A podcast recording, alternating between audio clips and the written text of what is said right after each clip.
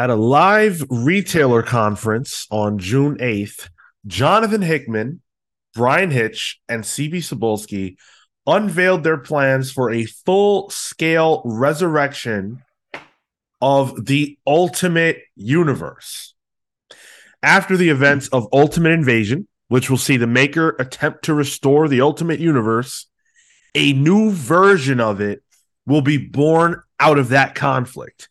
In November, Marvel will then launch the new Ultimate Universe with Ultimate Universe #1 by Jonathan Hickman and Stefano Caselli. It will serve as a jumping-on point and a lead-in for the line-wide relaunch. The fucking Ultimate Universe is back. The good thing, right? I don't know about that. Who knows? It's a weird thing. That. It is. That's what we're here to talk about. That's the show, Marco. Great question. Should I end the stream now? That's it? Well, we haven't answered it. We do it? Wow. Hello and welcome to the show. This should be a good morning. We're going to obviously be talking about Marvel's Ultimate Universe Reborn. We've got a lot to say about that. So, you know, hopefully you guys are ready to have that conversation. It's funny because, you know, when they first announced Ultimate Invasion, it was like, what the hell is this? And we had, you know, almost an hour conversation about what it could be. And we all said, Marco wasn't there, but Kale, Tyler, and I all said, okay, sure, resurrecting the Ultimate Universe? Fine. Why? What is it? How is it going to be different? I don't feel like this announcement actually answered one single question other than the fact that it's coming back. That sounds completely on brand. Yeah, it sure does. Does that bother you guys that we don't know anything more? Absolutely. I love the idea that it's coming back. Why? The fact that there's no information about it makes me care less at the moment. It's all this, you know, it's just another event to hype everyone. Right. You know, this false engagement. Keep it in your mind. It's coming. Ooh. Like, even though this is announced and we know, like, all right, Ultimate Universe, we're back, baby, we're back. But I just, like, what does this mean? Like, I've seen the line of Marvel Comics right now. Can they afford to add, you know, more? Like, is this just, all right, we have an Ultimates book, there'll be an Ultimate Miles book. And I don't know, like, do they do what's the big three? Avengers, Spider-Man, X-Men, right? For Ultimates? Early days, at least, yeah. Yeah. So they do like three new books, or are we talking like line wide? Like, here's 15 new ongoings with all Italian artists because we can pay them cheaper. But I will say it is nice to see Stefano Caselli. This is the New Warriors reunion here with Hickman and Caselli. So that is enough to Secret Warriors. That Warriors, yeah. That's the right Warriors, yeah. It was not Golden State either. No. That's a basketball joke. Rare one from me. But yeah, I'm I don't know if I'm excited. I'm just like, okay. We'll see. Yeah. I'm excited because I've never experienced. You said that so sheepishly. I'm excited. I'm excited. I've never experienced the, like, even to go back to read some of the stuff. Mm. So it feels like a moment of Marvel that I would have missed, similar to, like, if I had started reading comics later and I would have missed the New 52 moment. And so now that it's coming back, I'm like, oh, I can get in on what these guys have an understanding for, and it can kind of bring me a little bit deeper into the fold. That's reasonable. Hmm. Yeah, it's interesting. I think this will be very unlike the original one. Well, let's refer back to that in a moment. So this is directly from the Marvel.com article that blew the doors open on this announcement. So it says, in the same vein as the groundbreaking Ultimate Comics line that defined the 2000s with bold storytelling and risk-taking twists on Marvel characters, Hickman and Hitch's new universe will revolutionize the world outside your window. Witness the spark that will light this new age in Ultimate Invasion. After the Maker's desperate attempt to restore the Ultimate Universe unleashes massive unintended consequences, a group of Marvel's heroes are caught in a war between timelines. As universes collide, the foundation of a new line of Ultimate Comics will be built. Okay, so what do we know? The Ultimate Universe spawns out of the chaos of Ultimate Invasion. After that, we're going to get this one shot, Ultimate Comics #1, or Ultimate Universe #1, rather. And that's going to set the table. What happens next? Is there a reason for an Ultimates line in 2023? Because let's just think real fast about what it was like when the Ultimates launched over 20 years ago now. Remember, this is Marvel and just comics right out of the 90s. Things were not great. They needed to do something radical. Marvel in particular needed to do something radical. The characters in the main line were stale, and they didn't feel like they were fulfilling the promise anymore of these characters representing the world outside your window. You know, they weren't, it wasn't the same. And so the idea was, hey, let's take our best and brightest and put them on this new line where they can go hog wild. It was almost like letting these creators have an imprint, a shared imprint within Marvel. It's not creator-owned, but these guys were doing whatever the hell they wanted. That's what made it special. Can they still do that? Because we all know Marvel's toothless now. Hmm. Yeah, Bendis spearheaded a lot of the Ultimate Universe with Ultimate Spider-Man. And while it has a lot of flavor of Spider-Man, it's very different. Gwen is Carnage. MJ's the one that gets thrown off the bridge by the Green Goblin. You know, everything is truncated and weird for Peter Parker. But then you get stuff like Ultimate X-Men, which was just all over the damn place. I don't see it happening that way again. I think Marvel's not desperate enough yet for it to work that well. Yeah, and for me, it's like I'm still not convinced that it doesn't share similarities with the MCU. Yeah. Especially when you look at this image, the first Ultimate Universe one-shot #1, like there are some silhouetted characters in the background, and there's nothing I love more than a Marvel mystery silhouette. Yeah. Like, oh, yeah. It's my favorite thing ever. But you can tell Spider-Man's back there. A Spider-Man is back there. And a Black Panther looks like it's back there. I don't know who the guy on the front right is, but that's definitely a Black Panther on the other side. So, again, these are the prominent MCU characters in a way. But I don't know. I don't know. It's they can't just pick up where they left off. That's for sure. I don't see that being a possibility. Well, here's the problem. Yeah. When you look at that cover, like you said, yep. You know, you notice those characters that are silhouetted. Let's talk about the ones that aren't. Yeah. Cap, Iron Man, and Thor. Now, they're very obviously in their Ultimate Universe costumes. And that implies, it doesn't guarantee, but it implies that they're the same versions of those characters. You know, Thor you can get away with, but that version of Cap is very, very specific and not like the Cap from the movies or the mainline comics. So Let's say for the sake of this conversation that your theory is not correct, that this is not an MCU, you know, in comics, right? Are they really just going to bring us the same versions of these characters that we've already seen and reboot the whole line? At that point, that's garbage. But that feels in line with the sort of lack of hedging that, or rather the hedging that Marvel has been doing.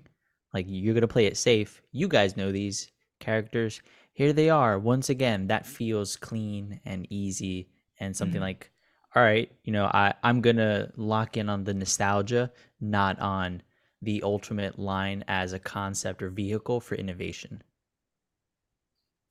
It does feel like a nostalgia. Like think about it. Like we're all those like nostalgia books that are out right now. Like Joe Fix Ben Reilly and stuff like that. Yeah. Like we have Planet Hulk going on, but like Planet Hulk is like there's like a nostalgia book for that. The Ultimates is older than that, you know. So yeah, are we? It's just big Ultimate Universe nostalgia bait, really. And they're just gonna try and be like, all right, well, let's cash in on the people who have money. Let's just try to pick up where we're left off and forget about that whole Secret Wars end times thing, you know. Weird. But like, my thing is this: the characters that I have nostalgia for, and I started reading comics with Ultimate Spider-Man and New Avengers. Yeah. So I'm right there, right? But the characters that I have nostalgia for are not the ultimate characters. Those, to me, in my mind, those feel very specific. I like those stories because they're so tied to the people that wrote them. Like, think about that universe. Think about the lifespan of the Ultimate Universe versus the lifespan of any other, you know, Marvel, DC, whatever. You're talking about 50, 60, 70 plus years of storytelling versus 10 or 15 at most. I think there are people who have nostalgia for these characters. I'm not saying they don't. I was just talking about myself. Sure, yeah. Do I care about Ultimate Spider-Man written by whoever?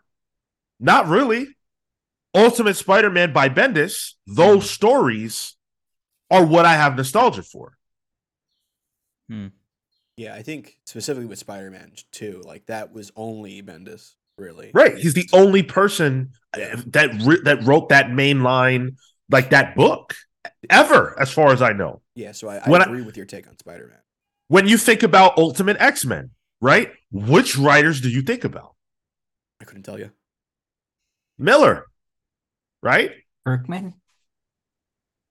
Ultimate X-Men's a blind spot for me. I couldn't tell you. Yeah. When you think about Ultimates, you think about Miller. I don't really care too much what other writers want to do with the Ultimates, because Hickman did well with them, but he didn't even finish his food.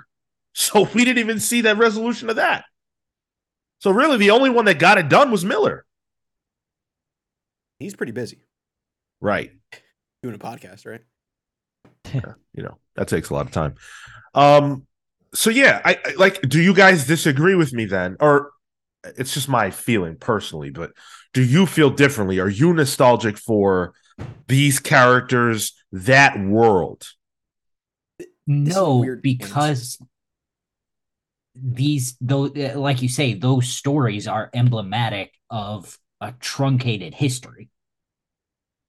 You know, it's stuff that is, you know, that I use specifically to sort of get a flavor of what is going on in the main universe, and then my love transferred over to the main universe, because that was the real version. Yeah, exactly. Especially in the case of the Avengers and the Ultimates. Well, like Matt in the chat, like, and I remember this, he pretty much only read the Ultimate Universe. Like, so there are people out there who are like, because they were so invested in it, because they can start at a starting point, that's their universe and that's what they cared about. But when did they get rid of it? 6 years ago at this point? 12? That long? 14? Right. So, do those people still care? I don't know. Probably. same people who pick up the Joe Fixit book and the Ben Reilly book. I'm not sure those are exactly the same people, but there's an audience there. See, but the thing with that is that those books are being written by the same people who were writing them 30 years ago. That's what I'm saying. If you're going to tell me that you're going to get Bendis back, you know, and you're going to bring the band back together, then sure. But that to me, that's different. Like if I tell you, right, I'm nostalgic for like Grant Morrison's Batman, right? I don't want you to go get another writer to tell stories in that time frame. If I want new stories from then, I want Morrison. You know what I'm saying? You're reading Chip anyway, so like that's well, but that's one aspect, not the idea of the run. Sure. Honestly, though, I do think the possibility of Bendis coming back to Ultimate Spider-Man is high. Like that smells San Diego Comic-Con announcement to me. Yeah, I mean they keep farming out Slott to come back to Spider-Man every 10 seconds, like Spider-Man isn't selling like hotcakes no matter what they do. Right. Isn't Bendis locked in to DC for the next few years? He's done. Oh no, he is. Yeah, he's like only doing stuff at like Dark Horse right now, some creator-owned stuff. Yeah, he's talked about how he's very happy doing creator-owned, but you know, creators lie. Especially when it comes to paychecks. Right. I did want to, first of all, say thank you to everybody that is currently watching live. You guys are great, and I appreciate all the comments. Keep them coming. You guys really showed up today. To switch gears just a little bit, when the Ultimate Universe first launched, you had Brian Hitch. And Brian Hitch created the look and feel of that universe. He really kind of built the blueprint, you know, and he's who you associate in your mind visually probably with, you know, that line of comic books. To me, the Ultimate Universe was as much about the look as it was the way the stories were being told. Hickman, you know, we'll talk about him a little bit more in a moment, but is Caselli the Hitch of this era? Is Caselli the guy to, you know, usher us into this new world? When they do announce the inevitable Ultimates, is he the one that will be on art there? Or is there another artist that you think they should be tapping to be the guy? Honestly, I think Caselli is a smart choice. I think Caselli feels like an evolution of Hitch.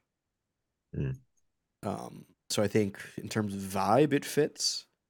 But also, like, Hitch has been a machine this year, so I wouldn't be surprised if Hitch is going to be doing everything.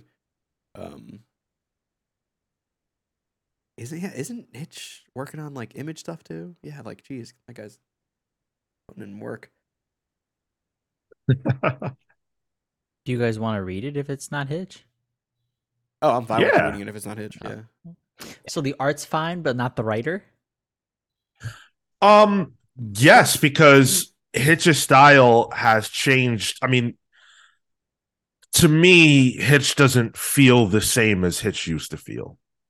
Hitch was different for the time, you know? It was like a new thing to see Hitch art. I was like, whoa, look at this. But then, you know, 20 years later, it hasn't changed. So that's not fair. That's not fair to say it hasn't changed, but it's no longer the new thing. It's not Mark Bagley. Man, I was just about to say put Mark Bagley on Ultimate. Yeah, keep him away. He can't do hairstyles. He cannot do a modern hairstyle. But Spider-Man Life Story. Yeah, he can't do a modern book. Who else can be on that? Jeez.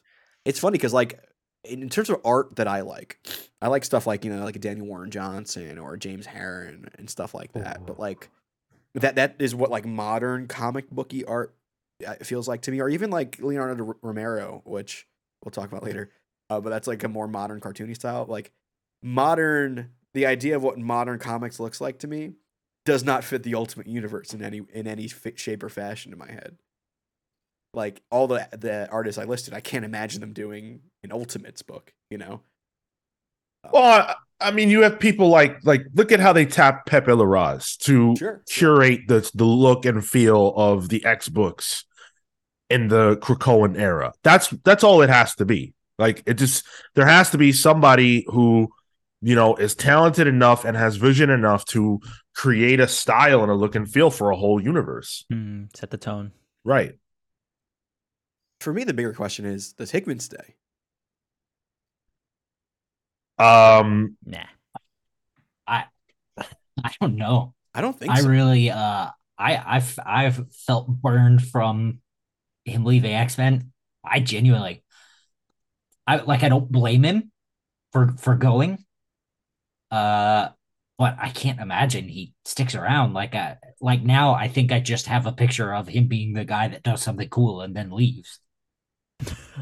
Sets it all up and then here. He's like my dad. He's like, oh, I'm gonna go grab some milk. I guess to me, the biggest indicator that he won't be staying, and this is probably not accurate, but it's the fact that this is a one shot. Yeah, that, and then Gods is happening, which Gods is the one that he's mentioned having a Bible for, quote unquote. Like, we've heard, they're like, the Hickman buzz for Gods feels like Hickman buzz. It feels like what Hoxbox was like. This seems so secondary to me that it almost feels like, you do something for us, you do Gods, you know? Where he's kicking this off maybe, and then other people will kind of take over. Even like there's even more traction on his Substack book. That thing that's hard to say. Like GW or whatever. Three Worlds, Three Moons. Yeah, that thing, yeah. So I don't know. It doesn't compute to me to imagine Hickman on potentially three books at one time. You know what I mean? Yeah, I have a hard time buying. Like two always seem to be his limit in a way, like for it to be quality. For it to be quality, for it to finish. And even then. That too, yeah. And even then it doesn't. Like, his problems never is the book good. It's, does it end? You know, like, does he get to finish it? I think Marvel uses Hickman now as a world builder. Yeah. That's architect. I mean, I think that's probably his best strength. I think his writing is untouchable. But just in terms of like building out worlds that other people can then like do things in, they use them for that, for, you know, the X-Men. We know that Gods is supposed to be expanding and probably quote unquote humanizing the more like, what's the word I'm looking for? Like esoteric, non-physical characteristics of the celestial beings at Marvel, making them more interactable and stuff like that. We know that. So I even think when it comes to Gods, it's more, okay, we need these characters to be characters that we can use as characters in the MCU and etc., not just as big bodies of, you know, whatever floating in space. Can you do that? And I think that's what Hickman's doing there with Gods. I think that's the priority for him at the moment, is especially if that's tying into MCU stuff. Hey, you know, go play this little teaser out with Ultimate and then just come right back. You got work to do. Yeah, it's really, really, really, really interesting. I don't think Hickman is going to be around for the long term. And so if he's not, who is Marvel going to conscript to be the drivers of this new MCU or this new Ultimate Universe? And I'm going to throw one out right away. Donnie Cates. Oh yeah. Okay. Donnie Cates. I know you're shaking your head, but here's the facts. Donnie Cates was rumored as far back as 2019 to have been working on an Ultimate Universe book. CB Cebulski, we even talked about this the last time we talked about Ultimates. CB Cebulski refused to discuss the idea of Donnie Cates specifically, but he did say that the Ultimate Universe is something that they're thinking about. At that time, it was 2019, so he said, in a year from now, it'll be the 20-year anniversary. If we were going to do something, it would probably be then. Obviously, we missed the time frame, but do I believe that Donnie Cates was working on and cooking up a potential reborning of the Ultimate Universe? Yes.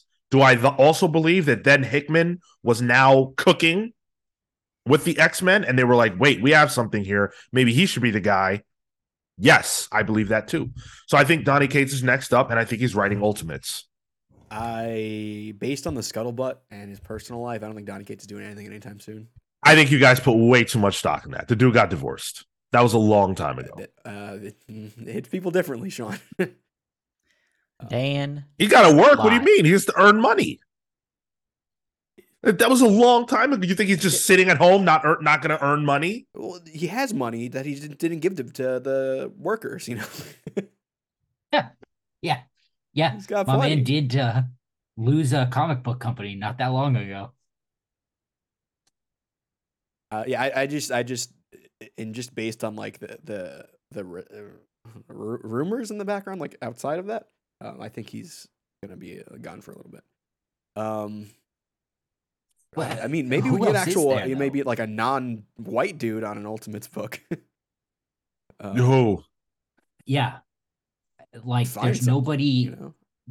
There's nobody that's strong enough, you know, in the Marvel stable, you know, no one I would look at and go, oh, that's the guy. Yeah. 'Cause the Marvel stable is now current DC. Well, listen. Kelly Thompson would have been a great person to put on one of these books. But Kelly's doing some killer stuff, you know, and create her own space, you know, with the Cull coming up as well and, you know, DC stuff. Like, she... I don't know, man. I feel like I can see them calling Ewing. And honestly, who's that one dude? Groen Thurenback or something? What's his name? She is very talented, yes. Oh, that's a woman? I'm sorry. Yes. Yeah, I think those are both great names who should be involved. Absolutely. Matt throws a good one out there. Priest. What? I think Priest could work in the Ultimate Universe, honestly.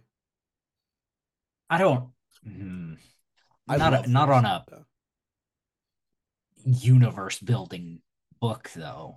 No, and I think that's what Hickman is doing the universe building, and everyone's going to get blueprints and, you know, go from there, you know. I think this is a condensed Hoxbox in a way, or like Hoxbox accidentally became that, where I feel like this is purposely being that.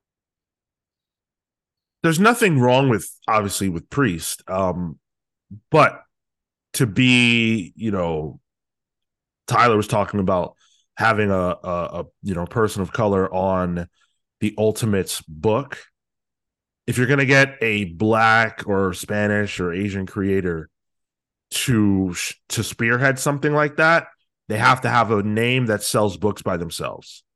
Yeah. And I don't think that there is a Black, I'll speak for Black, I don't think there's a Black writer whose name just sells books by themselves. I don't think that exists. I mean, Coates has been gone for a while.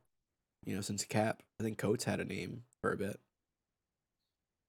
Yeah. And if the Ultimate is supposed to be as close to outside of our window as possible, I mean, nobody likes writing that, then Ta-Nehisi Coates. Something tells me he'd have a problem with Captain America. I mean, he did when he wrote it. I mean, I think that there's a chance with this new universe that they might even try to do something radically different with these characters. Let's keep in mind that the Ultimate Universe featured, you know, a lot of variations in character. Captain America is obviously very different. Thor's, you know, different enough, although he kind of gets closer to the Thor we know as things go along. Colossus notably was gay.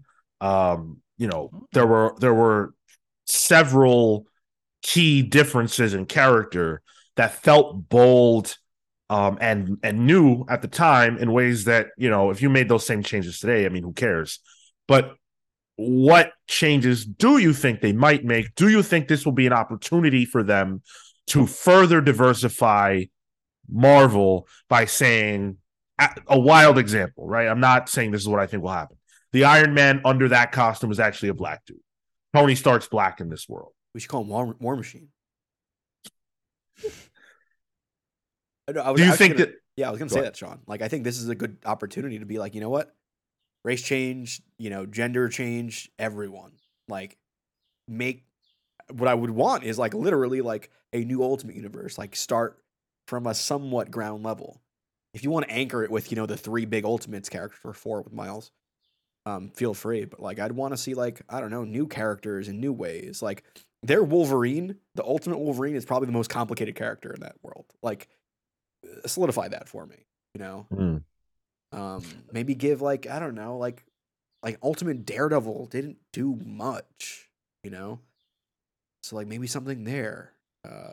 There's barely like an Ultimate Moon Knight. Like I think there's characters who maybe didn't really get that much of a shine in the Ultimate Universe that I think you could just reinvent, who are much bigger now in terms of like the public image. Like, is there an Ultimate She-Hulk? Like, I don't even know at this point. So I don't recall.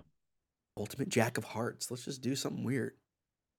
That's a good idea, because then you get to play with the remaining characters, because I'm assuming that since the Ultimate Universe was a bit more final with some of its characters, that you might not have the same sort of stable of just names to play with, and so you're gonna have to find your variations. You're gonna have to find those other characters to bring people into the fold. So I can definitely see that as like a possibility, but for the characters that are immediately recognizable, I don't think they're going to change, unless it is somebody that they're introducing that is new, or somebody that previously didn't get a spotlight. There's no Ultimate Guardians of the Galaxy either. Like, boom, right there. Yeah. Hmm. Yeah, I'm with Marco there. I don't see it. I don't like, you know, we said earlier, they're not brave enough to do something like that. You know, they're not gonna, I don't think Marvel and thereby Disney is brave enough to take the, oh, Superman's gay now headlines. And, you know, they did once for Bendis. I don't think they'll do that again. Even under the fact that this is an entirely, you know, separate universe and isn't going to affect the 616 stuff, that's not going to matter. Yeah. Not to Glenn Beck or whoever is Glenn Beck now. Like, you know what they should do? They should make Nick Fury white. Bro, I genuinely didn't know that he wasn't black until you guys told me. Which is like hilarious. If they make Nick Fury black, I'm out. Or if they make him white, rather, I'm out. We're done. Freudian slip. Yeah, I won't stand for whiteface. I don't know. Man, like I actually love the Ultimate Universe. Maybe that's not coming across, but I do love it. You know, you're obviously I have to facilitate conversation. Wanda and Pietro fan, I know. Hell yeah! Are you kidding me? Listen, Jeff Loeb was onto something. Anyway, sister, maybe I love the Ultimate Universe. I really, really do. I don't know if Marvel is brave enough or scared enough to be bold enough to make this something truly special. And that's what it has to be to matter. Because it's not like the mainline universe just not selling and it's just dire straits. I mean, they're doing fine. They're Marvel Comics, right? Like they're on top. I don't know if they need this. That's the thing. I don't even necessarily understand the experiment right now, because they've put so many ducks in the basket of making things consumable for new readers and everything. You know, even Marvel Unlimited, if you want to, you can read, you know, Amazing Fantasy and get the origin of Spider-Man. Yeah. It's just, you know, we're in a completely different world than when the Ultimates started. So I don't understand what they want to do. Yeah. It's a big question of who is it for me, you know? Yeah. I think there's only really two people it could be for. Ultimate Universe nostalgia people, or they redo the Ultimate Universe and it's a brand new, fresh on jumping point for anyone, you know? I don't really see a middle ground that makes sense there. Well, I agree with Top Lane. This defeats the purpose of the Ultimate line. This is not a new universe where you can start from zero. Yeah. What if the point of the Ultimate line was continuity light storytelling featuring top tier creators with characters you love in different ways, then how does this service that if theoretically it's just going to be, you know, back to what they were doing before the Ultimate Universe got removed? Maybe they'll restore aspects of it and not others. Yeah. We don't really know the details of all of that. I don't think it's nearly as compelling if it's not a fresh start. And also, like, the ramifications of it. If they're bringing this back, that means that the what were they in Hickman's Avengers when the worlds would collide? Yeah, the Incursions. It kind of defeats the purpose of the Incursions, and like, all right, what other worlds are coming back at this point? You know. Well, they did solve that at the end of Secret Wars, to be fair. True.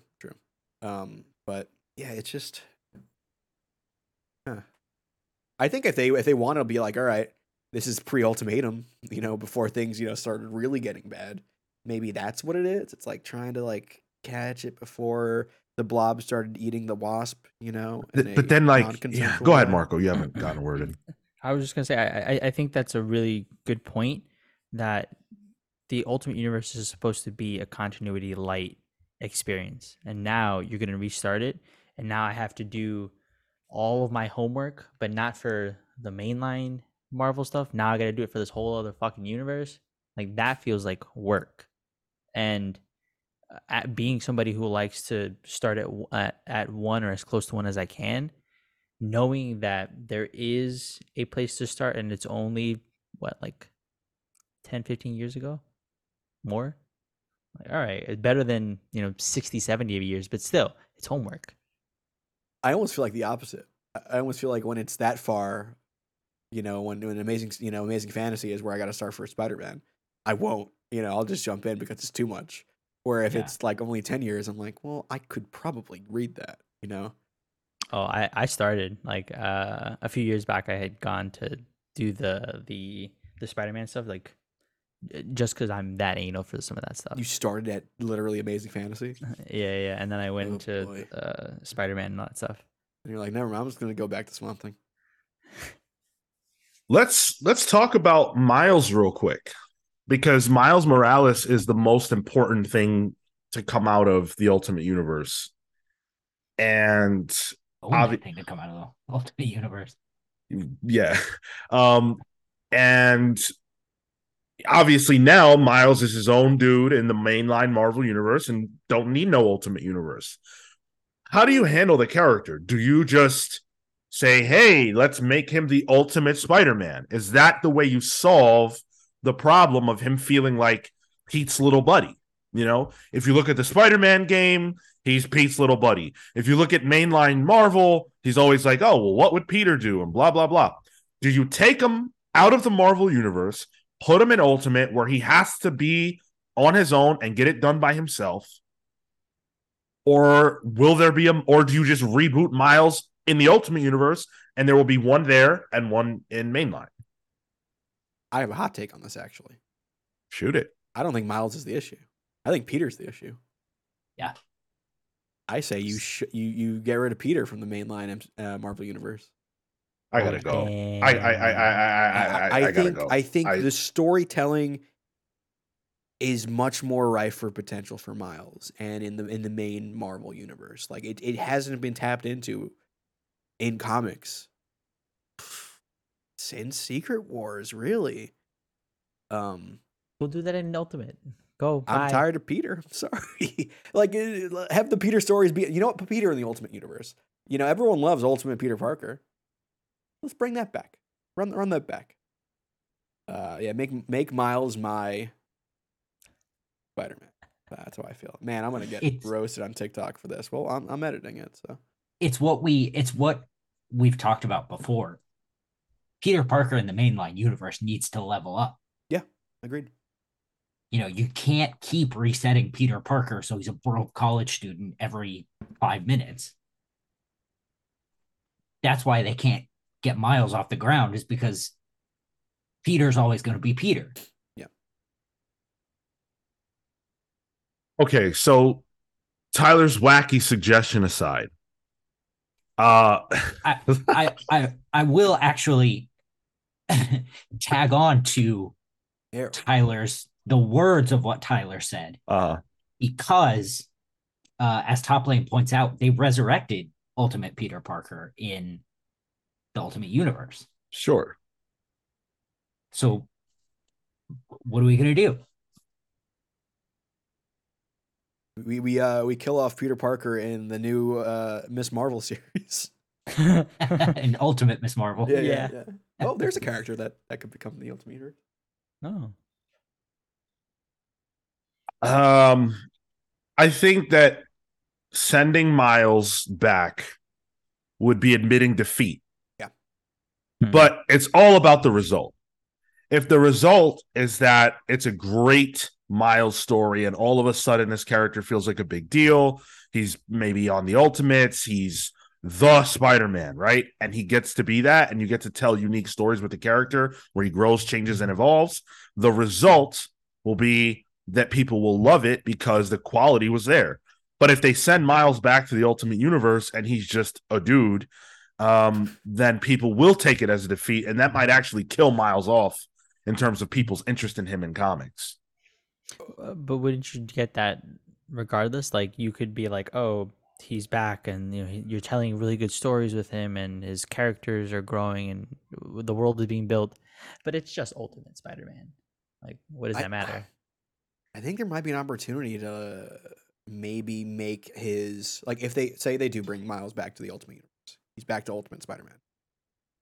What if there's an Ultimate Gwen there? You know, what if you kind of take, you know, the Prowler, you know, make that, you know, prominent as well? Like, what if you take the parts people like about the Spider-Verse Miles, the one that's probably the most well known, even more than the comic version, and you make that what the Ultimate Universe is about for Miles, you know?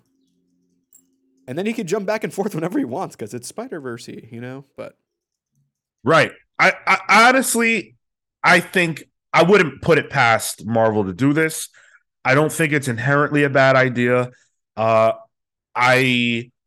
don't know that I want to see it. I want them to do more with Miles in mainline comics, but quite frankly, when you see, you know, the creative team that Peter has and you see the creative team that Miles has, you know that it's never going to be equal. And so maybe the best solution is to get them away from each other. Because quite frankly, the experiment has not worked. It's been a failure. And also, it might be a way to fix the Spider-Gwen issue, too. You know, like if she's Ultimate Spider-Woman now, you don't have to call her friggin' Ghost Spider or whatever. Ugh. Right. Yeah. Let's hit some comments because obviously people have a lot to say about this. So let's see. Atomic Hound says, will Marvel do something different in terms of digital or marketing? I could see them doing digital first, or not digital first, but digital day and date for the Ultimates line. Nah, I don't see that. That's too much, even for this big of a thing. What if instead of doing digital day and date, they do Marvel Unlimited day and date? So if you have a subscription, you can get that day and date. If you don't, you'd have to buy the same, you know, whatchamacallit. Well, if they do that, then, you know, how many titles is this going to be? Because if they do that, I'm paying $8.99 for one title. Yeah. I mean, yeah, who knows? I mean, but you get more. Wait, Kale, are you saying the $8.99 is the subscription? Yeah. Because you probably use Marvel Unlimited for more than just that. So that would be like a bonus for you, the same way that like with major huge titles, they release them day and date on there. Like I think Avengers 1 was day and date. I'm not 100% sure, so. But yeah, so the same way they do that in a limited basis now, I'm just applying that to the entire Ultimates line, which I would imagine would be between 3 to 5 books. Yeah. It'd be cost effective if so. Worth the subscription. What do you maybe this derails things a bit, but what do you think those 3 or 5 books could be? Like, what do you think they launch with? Iron Man, Cap, Spider-Man. Boy. You tell somebody's never read the fucking Ultimate Universe. Huh?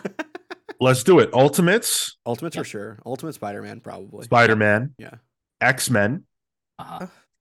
Yeah. No? How could you not? Like, I think you could not, because Ultimate X-Men is confusing, and I think they know that.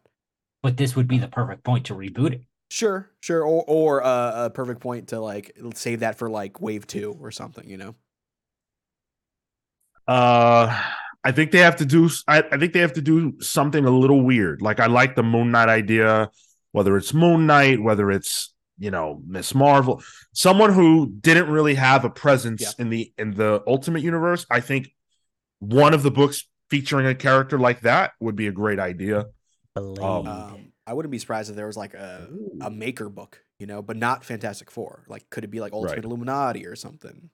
Because I think the Maker is being set up as like he's number 2 next to Miles, right? And he's kind of Sean. Maybe correct me if I'm wrong, but this the way they've been writing the Maker lately almost feel like he's in the middle of a turn. Yeah, the way this whole thing's being framed, it feels as though his desperation to bring the Ultimate Universe back is not to do anything like that. Yeah, it's. To, like, I feel like he almost wants another chance. Yeah, I feel a face turn coming, and maybe like that's how. Yeah, but like he just wants to go home, type thing. Like, it just hasn't really worked out in 616. He's like, you know what? I'm not going to do this anymore. Let me go back. Please. They got me relegated to Venom books. Come on. Right, but I do agree with you on that. Yeah, I could see that. So I think he gets a book somehow, and that could be an interesting way to like explore the new Ultimate Universe. Yeah, you know, have him get reacquainted because he's a character that can travel. You know, I wouldn't be surprised if Ultimate Nick Fury gets a book, especially with the prominence of Sam Jackson's Nick Fury and Secret Invasion and stuff like. There's your diverse book too, you know. Go ahead. Well, I was just gonna say, Murphy pointed that out, that, you know, that's the other carryover. But I feel like that got so mixed in because of Sam Jackson. It doesn't feel ultimate anymore. It just kind of feels like the way it is. It's not even the same character though. It's a very confusing backstory for that one. Kenosha Kid says, my comic reading group read the entire Ultimate Universe from start to finish last year, so we are hyped for this. That's pretty cool. That's cool. You got a comic reading group. That's like a book club. Yeah, that's awesome. Yeah. I wish we had one. Damn. Yeah, I wish I had friends that read comics that I did a podcast with and talked about comics every single week, multiple times a week. We would do book club, hey, that'd be nice. Or something. Who was it? I think it was it not Top Lane? It was. I'm sorry, I can't remember, but someone had put in our Discord server an exhaustive list of the Ultimate line, in terms of like the reading order. This was tremendous. I don't know if this was like their work that they like. This is just, you know, what they put together, how they read this, but this was an exhaustive list. It's a tremendous list. Shit, man, you made me want to read it in this order, and I already read this stuff. Yeah. So hopefully he hears it. Oh yeah, that was Top Lane. Okay, yeah. Thank you. Didn't they bring? Am I wrong on this? Did they bring Ultimate Wolverine's son to the main line? 616. I don't recall that. I hope that didn't happen, but it could have. It happened in X-Men Gold. I don't recall. I feel like I remember there being a blonde Wolverine. Yeah, back then. I'll look that up. Aaron Ruiz, earlier on the artist conversation, said Pepe Larraz, Patrick Gleason is a name that I thought would be really strong to do a modern take on something. Spider-Man would be great. I think Ultimates would be really good too. Yeah. Like I think Pepe Larraz would be tremendous. Obviously it feels like they just used him in a similar role, but should he have a position? I think so. I mean, to be honest, I see a lot of DNA between his work and some Ultimate stuff. So I don't feel like it's out of bounds. Let's see. Kushik Raja said, to be fair, I would like it if the Avengers changed their name to the Ultimates, shows their revolution from Avengers to the ultimate best version of themselves. Also can't wait for racist Cap. All right. Well, I get your point about the Ultimates, and I think based on the current run on the Avengers and Carol Danvers' little speech in issue 1, they should be the Ultimates, because based on her logic, they're not Avengers. They are the Ultimates. So, yeah, I agree with that. And then can't wait for racist Cap. Yeah, me too. It was a great ride. Racist Cap. So he was on the Young X-Men. Jimmy Hudson is still in the main 616, apparently. He is bonded to a poison symbiote. Remember those poison ones? Scary thought. Yeah. Well, we don't have long to wait before we get into the Ultimate Invasion, because that's going to be starting June 21st. So just 2 new comic book days away. Oh, wow. Okay. Damn. From seeing, what this is going to be. And then the actual line relaunch proper begins in September with Ultimate Universe #1. So it's imminent. I will say I'm excited.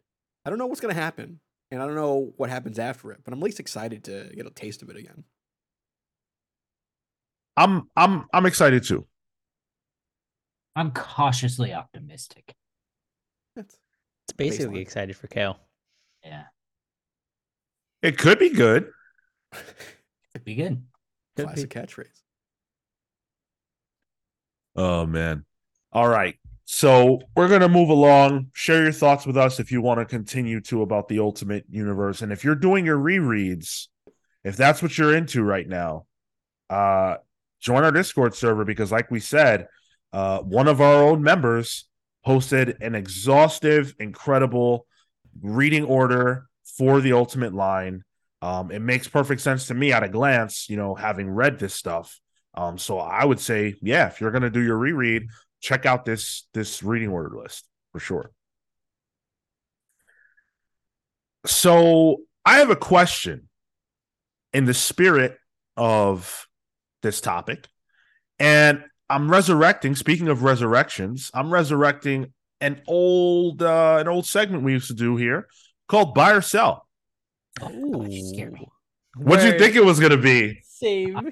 I was worried I was going to hear Pete from the fucking across the pond. I thought we were going to get Canadian Wolverine cover. So the buy or sell that we're doing this week is very simple. Spider-Man, Peter Parker, 616, or Ultimate Spider-Man, Peter Parker, whatever that number designation is. Now, let me clarify this question.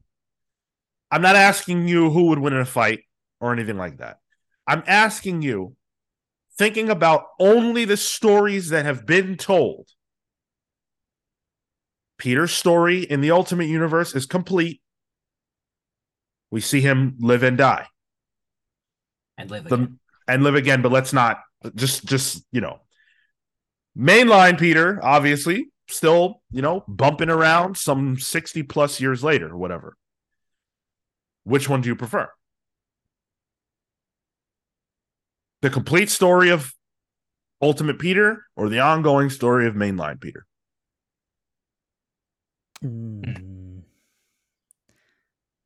I liked when Spider-Man was in high school.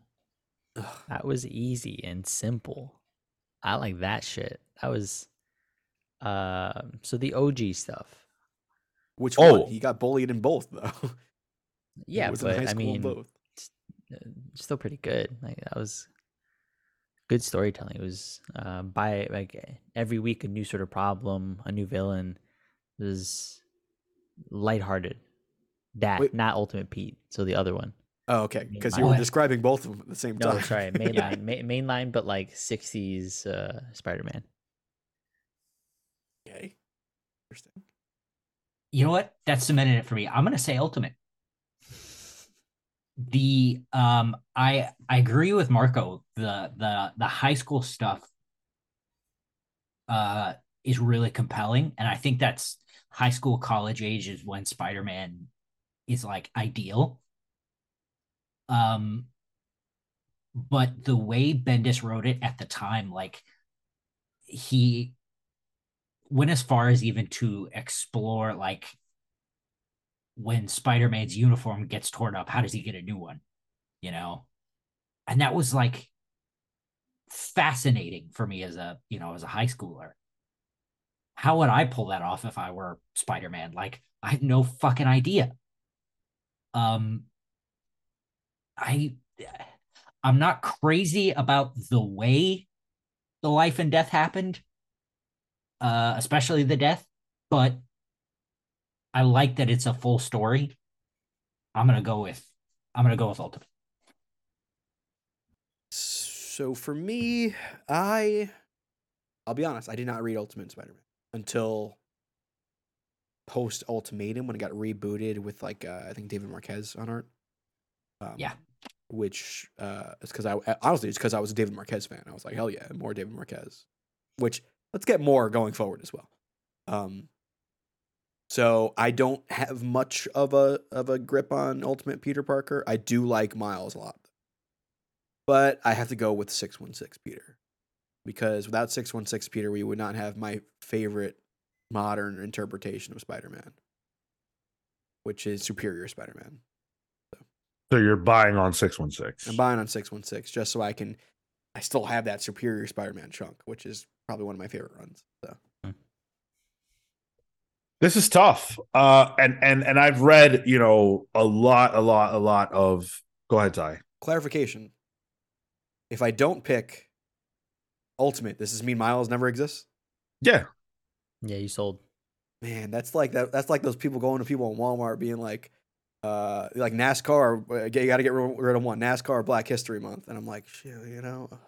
Yeah, Tyler basically just admitted that diversity isn't as important to him as. You know, a villainous, you know, white dude getting superpowers and taking over as Spider-Man. So he'd rather Doc Ock as Spider-Man than Miles. That's real nice, Ty. So I love the early, like, mainline 616 Spider-Man stories. Those are incredible. They're so much fun. If you've never read them, I mean, they're of their time in a lot of ways, but there's a magic to those books that I think, hasn't really been matched except for Ultimate Spider-Man, which does what Stan and everybody else was trying to do at that time in those first 20 years. But I kind of think Bendis does it better. Bendis did what they thought they were doing. Right. And it's trust and believe, I know it's not a fair comparison. Yeah. Bendis had the ability to look at those books and look at the totality of Peter and go, what do we need? What can we get rid of? And how can we retell almost those stories with a modern flair? That's what made it so special. But for me, nothing has happened to Peter in the last 20 years of storytelling that I've been reading mainline Marvel that compares in my interest to Ultimate Spider-Man. So for me, as tough as this is, I'm buying on Ultimate Spider-Man. I hate to say it, but I am. We're split down the middle then. I didn't think I was going to do that. But that's my answer. Can I ask a question? Yeah. As someone hasn't read Ultimate Spider-Man, does this still hold up? Can anyone answer that? I haven't gone back in a while, but I have a very difficult time imagining that it wouldn't. Those stories feel almost evergreen. I know what that sounds like, especially you're talking about comics, but if you can handle the Bendis speak, which wasn't nearly as egregious as it is now back then, and it also felt like it fit in that book. Yeah. Okay. Yeah. If you can handle that, I don't think there's any reason why you wouldn't be able to enjoy those books now. It's the Bagley art you have to really contend with. And even then, that was Bagley better, you know, than he is now, I think. And he's been, he still can't draw clothes, but, you know, for a superhero, he draws clothes like their people are still in the 70s. It's great. Man. Yo, Ultimate Paul. Yes. Yes, absolutely. If you're going to do anything, we need Ultimate Paul. 100%. We got the Ultimate Clone Saga already. Let's get Ultimate Cuck Saga. Let's go.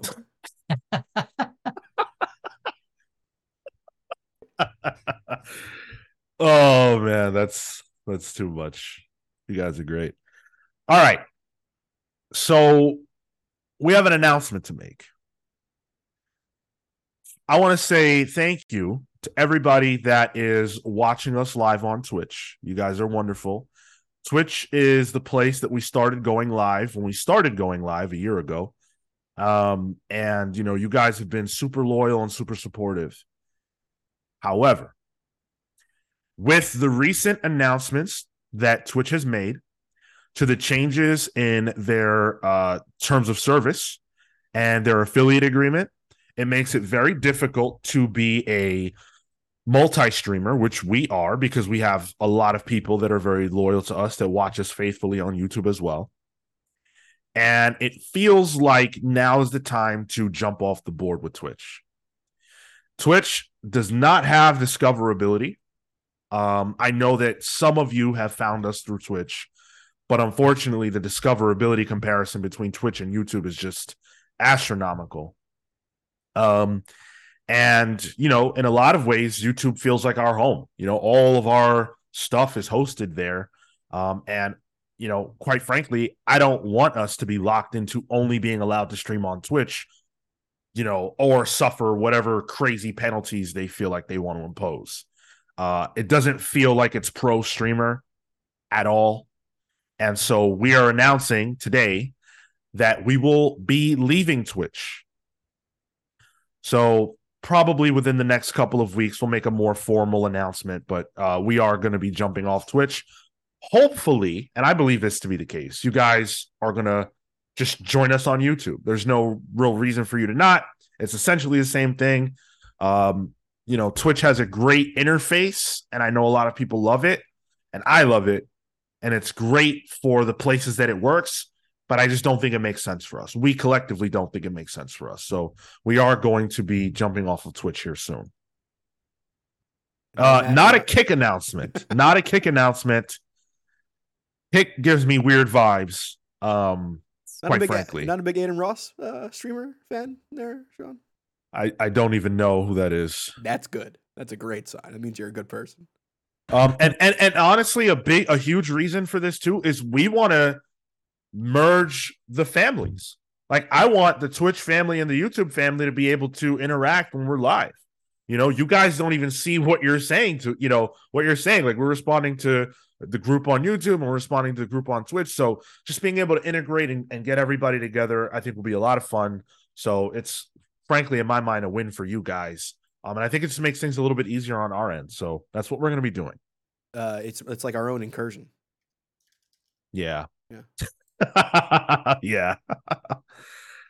Top Lane says, I don't like YouTube people. They too happy. Top Lane, loving the toxicity of Twitch. Get it. That is the first time I've heard of YouTube people being described that way. I know. I feel like our douche comments have come from YouTube, actually. You getting spoiled for the Miss Marvel thing? Literally everything. Yeah.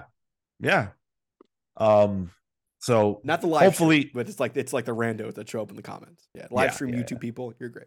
Are the people that watch this show and are good to us? You guys are great. So yeah, that's the announcement. Hopefully you guys understand and you will join us over on YouTube when we do finally go dark on Twitch. You know, don't want to lose anybody in the transition, but we got to do this. It's just the best decision for us. So hopefully you guys join us for that. Hopefully you also join us on patreon.com/thecomicspals, where we have so many things on offer. If you support us, we want to support you right back and give you something for that support. So on Patreon, of course, you do get access to our newsletters, one a week from one of us every single week. We haven't missed a single week, which is pretty impressive. You get access to an exclusive show called Palling Around, where we talk about whatever we feel like talking about, whether it's the internet, whether it's cryptids, whether it's conspiracy theories, you know, whether it's Tyler's bathroom habits. I don't even know if we talked about that on there. Not yet, at least. But it could happen. It probably will, you know. All that stuff is happening on Patreon. Also, you get a nickname and a shout out on this very show. So I want to say a special shout out to the best pals in the universe, Thunderstruck, Rebecca Alejandro, and the Hound of Justice, Atomic Hound. And of course, thank you to the Night Stalker, Harris Dajinsky, Brian Demolisher Del Pozo, Kefis the Incorruptible, Momentum Mike Elliott, Starcross Catherine Stars, Dan the Truth Trudeau, Joel Justice, and Jalen the Sanguine Sorcerer. You guys are all rock stars, and we love you. Thank you so much for the support. You can also get to vote in our book club poll, and we've got an interesting one up. So if you haven't voted and you are vote eligible, head on over there and do that. I want Tokyo Ghost to win. Of course, it's my pick. I promised I'd put it up. You should vote for that. However, I will admit that a lot of people seem to want us to read Powers. Really? Oh. Yeah, it's winning. Last I checked. Let's go. Man, you don't even. That's wild. All the only Bendis shit that I've read. The only Powers I've ever read was their appearance in Donnie Cates' crossover comic. That was funny. Yeah. And that was done very well, too. Ooh, that crossover was underrated. Marco, did you watch the show? No, it was on PlayStation Network. Yeah, it was. No. And it was hard to get to. But it was really good, actually. Yeah? Yeah, I really enjoyed it. I'm going to try to see if I can find it. Harry Perry says, gonna have to find a new place to dump my Switch Prime. That makes me sad. I just saw a Perry, if this is your thing, I just saw a stream with two girls doing jumping jacks in the shower. Oh. I don't know what that's about, and I don't know how it's in my algorithm. I swear. Yours or the Comic Pals one? Oh, I must be on the Comic Pals. Uh-oh. Yikes. Yeah, Tyler. Caught me. But so there is a place for it. Hey, listen, I mean, you know, I will be saying our Twitch is not going away because I will start doing jumping jack streams separate to the actual show, just not content, just added. Yeah, so you can give your Prime sub to Tyler as he's bouncing his breasts on screen. I mean, they're slowly going away, you know, just going south a bit. That's all. Tyler and Marco can do a hot tub stream. Easy. Oh, my God. I know what Marco's about. I don't feel safe there. You could trust me, Tyler. Oh, my goodness. Kenosha Kid says, Rick Remender would be cool on a new Ultimate Universe title. If Rick Remender did an Ultimate Universe title, I don't know if I'd even be able to handle that. That's like the greatest announcement that they could possibly make. But I honestly think there's a better chance of Donald Trump writing a book for the Ultimate Universe than Rick Remender at this point. Yo, that dude does not want a thing to do with Marvel or DC. You know how I feel if Rick Remender came back to Marvel? That's what I would feel. That's what would happen to me, too. I would moan. A dog would bark for some reason. No, and then I'd go full feral. Oh, okay. Yeah. Wow. All those sounds were Tyler. Yep. That one. And then you would fart? Hey, I'm just saying, sometimes the body just does what the body wants, you know, a little involuntary. It do what it do. Unreal. Also, I wanted to shout out the listener poll, which, of course, is the way that you guys can get your voice heard on Pals Polls, which is live this Wednesday at 6 p.m. Eastern. We are going to be viewing The Flash and things like that on Thursday. So we will be pushing Pals Polls up a day so that we can get those reviews out for you all. So the listener polls up on Twitter, and you guys can vote for which book you want to see slotted into the show. Head out on over there and cast your vote. Can someone tell me what is winning the poll right now. So currently, last I saw it was Green Lantern. It is Green Lantern, yeah. 41% of the vote, with X-Men Red number 12 right behind it. So yeah, so if you want us to read Green Lantern, go vote for it. If you don't, you definitely want to go vote for it because it's winning right now. There's a new Black Panther out too, so you know if you guys... yeah, lots of good stuff. Much rather read X-Men Red. Come on. The thing is, I much rather read X-Men Red because it wouldn't be extra for me. You know? I'm already reading it, so yeah. You're not reading Green Lantern? I haven't got to issue 1. I missed that episode, and if I miss an episode with a number 1, it's on the back burner. So yeah, I'll catch up with wins, though. Damn, no love for Spider-Man India, huh? All right. I watched his universe die. I'm good. Oh. He's dead to me. Let's jump into the listener comments. Yeah, that's my cue. So first one, Sanji on the Ram V interview. He said, I can listen to Ram for hours. Someone needs to get Grant and Ram on camera together so I can just hear them discuss literally anything. Oh boy. That'd be wild. I might not survive that, but I want to be I'm not sure cameras and microphones could accurately pick that up. Yeah, I'm not convinced that they would either. That's like, it's not my absolute dream combo, but it's up there. I think my dream combo is probably Grant and Hickman, only because the way that they think is like a mystery to me. Like, the way that Grant thinks, I think, is a mystery to Grant's creator, but like Hickman's like world building and the way that he's able to balance extreme world building with incredible character development and character moments. I mean, my God, it's mastery. Hickman versus Morrison is like the difference between science versus magic. Yeah, that's, I was gonna say that shit. Yeah. Exactly. Yeah.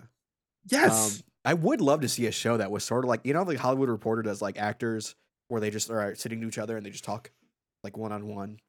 I think they have one coming up with like Diego Luna and Hayden Christensen, you know, just talking. Oh, they have a whole series throughout the summer. I would love that for comic creators, you know, just to have those weird combos come up and talk about that. Dan Trudeau had a question on our discussion of Amazing Spider-Man. And Sean gave me a big one. He said, the Spider-Man story has got me thinking about why I haven't been able to drum up any interest in the character's monthly book in decades. I think he comes back to the soap opera thing Kale keeps mentioning. Superhero books and soap operas do have a lot in common. But what typically separates them is that superhero stories are about something. Soap operas don't have themes, outside of maybe people are terrible. Superhero stories, on the other hand, represent real-life themes. Spider-Man was about growing up, and once he did, his story stopped being about anything.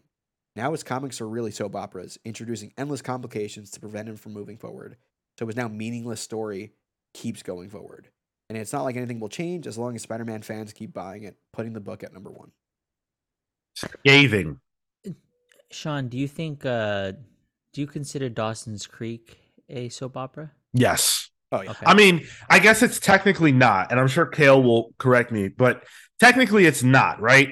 Like, what a soap opera is, in my mind, is a show that's nearly endless, that's, you know, very, very only about the drama between those people and the soapiness, which Dawson's Creek is that, and all those kind of teen dramas are that, but, you know, they end and they're very steeped in continuity, like. And soap operas are written in a way that you don't need to really be watching to understand what's going on. Yeah. So. Yeah. Soap operas are called soap operas because they would literally put soap ads in the middle of these shows. And that was their whole vehicle for selling soap, is that housewives would watch this while doing the washing or the ironing or, you know, whatever. And you don't have to watch it. So, yeah, I think I think Dawson's Creek might be a little too prestige for soap operas. And I think to a point, I agree with Dan. I think he's being a little harsh on soap operas, but you know, I think he's right. I like, I don't know what the theme of an ongoing Spider-Man book is anymore. I think it's so one-dimensional. The theme is just like, yo, I'm struggling. Like that's the Peter Parker story, I think. And everyone has to write it that way. But even like, I think Spider-Man is a good representation of like what a comic book soap opera would be, because it's bi-weekly, you know? So it does reiterate a lot of stuff like a soap opera would, because it comes out so much. Because there's no really weekly title right now that I think would do that otherwise. But yeah, that's why I'm all on the Miles boat. I don't agree. And Dan and I kind of went back and forth, and Dan actually wanted to not, he wanted to come back and say that he didn't mean to sound as mean about like Spider-Man fans as he might have come across. But I don't think that there's anything too different about Spider-Man stories than Batman's in terms of how stuck they are in whatever you want to say they're stuck in, you know. Like, what's dramatically different about Batman since 80 something, you know? Like, I would make that same argument about Batman. Yeah, yeah, I think the more popular the character is, yep, the more they're stuck in whatever they've been doing whenever they were most popular. And I think Spider-Man gets an undue amount of that kind of criticism because people very specifically want to see him grow up, because they started reading him when he was a kid. And I don't think that that's fair. In the sense, I mean, you can say whatever you want. You can have any opinion you want. I don't think it's fair to criticize only Peter and not acknowledge that as a problem or a symptom of the nature of comics. If you like that, then great. If you don't, then that's always going to be a problem for you. And I don't think that it would be less of a problem if you were reading Batman or Superman before the last couple of years. Like, all their stories tend to kind of be the same. And you could make the argument, well, Batman has a kid now, but he's had kids his whole life. They just weren't biological. So Damian is an extension of the Robin idea, except that he's genetically linked to Batman. That's not a huge leap. The higher selling the solo character, the less likely there is for change. That's why, like, we got on Immortal Hulk, you know, like Hulk didn't really sell that well for a while. So I was like, all right, let's do something risky with them because they can afford that. Can't really do that with Batman or Spider-Man. Those are like the big two for each company, really. And even Superman was able to do it a little bit once John came about. But since then, it's just like, no, that's the status quo now. Right. But, to be fair, though, like, even with Superman, like, they're trying to change that with the whole family dynamic. Sure. You know, I think there is still wiggle room with Superman. And I think the praise for the Superman books has largely been about the fact that it actually feels like it's moving on. Yeah. So, you know, that's an anomaly, in my opinion, not a norm in comics. I almost think that's because Superman is Superman and he has that the longest history out of everyone, that it was forced to change because it was stagnant too long. People were done. Yeah. I wonder if we get there with Peter eventually. I mean, based on the reaction to the Zeb Wells run, we might be there sooner rather than later. Hey, money talks. Yeah. 26 is going to be number one. And 27 probably will be too. So. All right. You guys want to have a little fun? Hell yeah, brother. No? All right. Well, I guess we'll just move on. And yes. Next slide. The next slide ruins. Well, the next slide is the fun. Yeah. Oh, damn. Because the next slide represents the draft we are going to do now.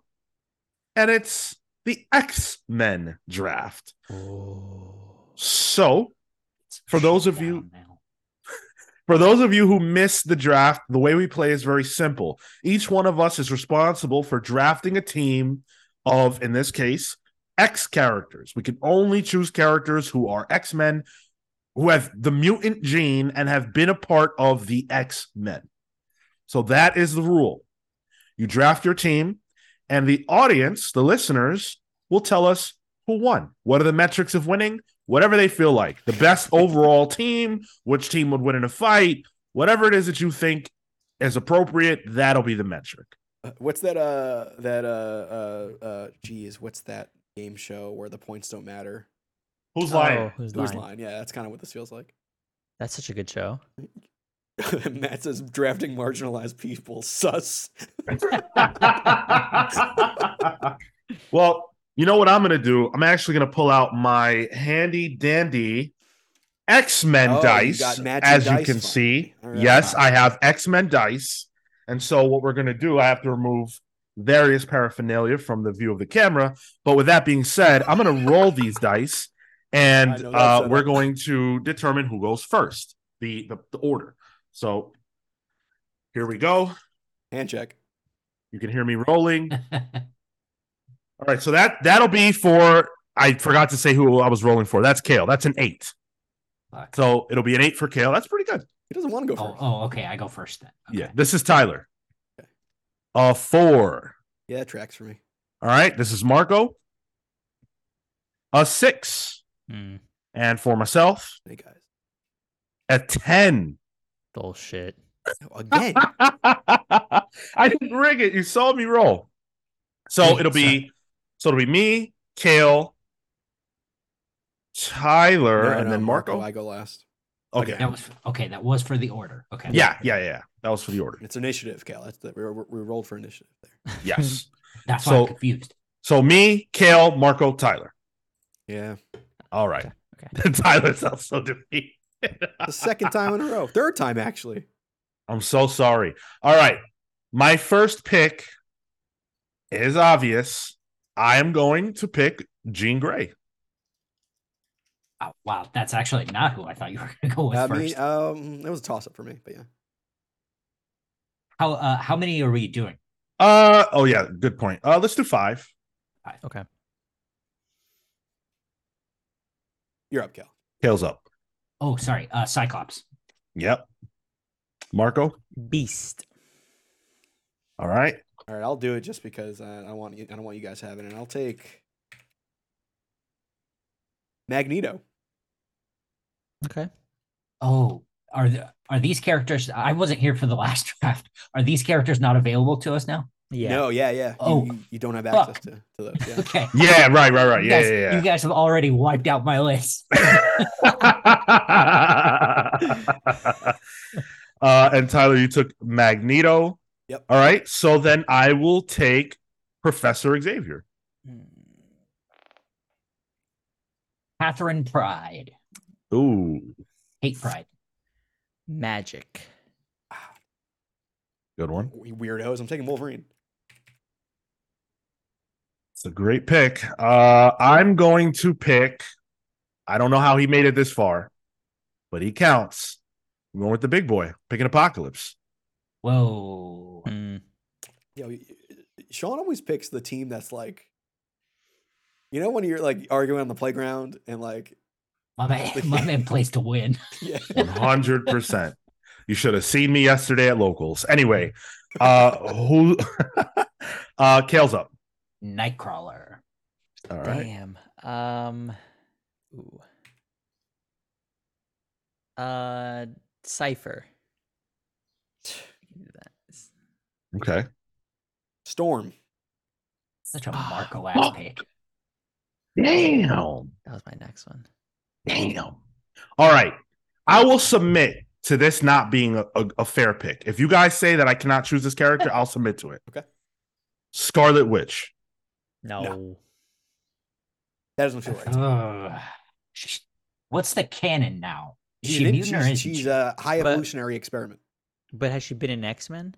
Yes. But now she's technically not a mutant. I don't think she's ever been an X-Man, though. Like I think, the criteria was the mutant gene. No, criteria was had to be X-Men, right? They have to have the mutant gene, and they have to have been an X person at some point. Okay, then no. Sorry. Yeah, no. Okay. All right. Cool. Fair enough. So then I will have to choose. I will go with Cable. Or no, Hope. I'll go with Hope. Man, you having double gingers on Sean's team. Jeez. Hell yeah. Tails up. He's thinking. The gears are grinding. I'm going to say Legion. Why are you throwing names out there? What kind of game is this? I'm throwing names out there I don't want. Legion. No, I'm not going to do that. You know what? Cable really spoke to me. I'm going to go with Cable. God damn it. There you go. All right, cool. Ruined Sean's daddy-daughter dynamic there. Jeez. What? Sorry? Daddy-daughter-mother dynamic there. Jeez, that's a... Marco, please go. So I'm picking Havoc. Nice. I'm going to go with Mystique. Ooh. I got a good one. Oh, Mystique's good. Mystique, damn. Okay. Iceman. For my last pick. My last pick is going to be Forge. Nice. Forge. Damn it. All right. That was literally going to be a person. Rogue. Damn, Rogue? That was going to be mine. That's a fucking good pick. God damn, there's so many good X-Men. All right, I get last pick, huh? All this power. Globberman. All this power, and I want to pick something fucking dumb.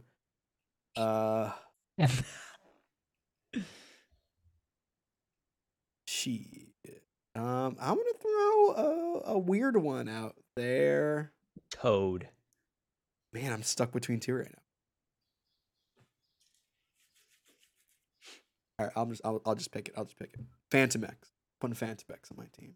Mm-hmm. Oh. All right, that's interesting. I was stuck between Phantom X and Armor. Those were my two. But I'm gonna go with Phantom. All right, so that puts the teams at mine being Jean, Professor Xavier, Apocalypse, Hope, and Iceman.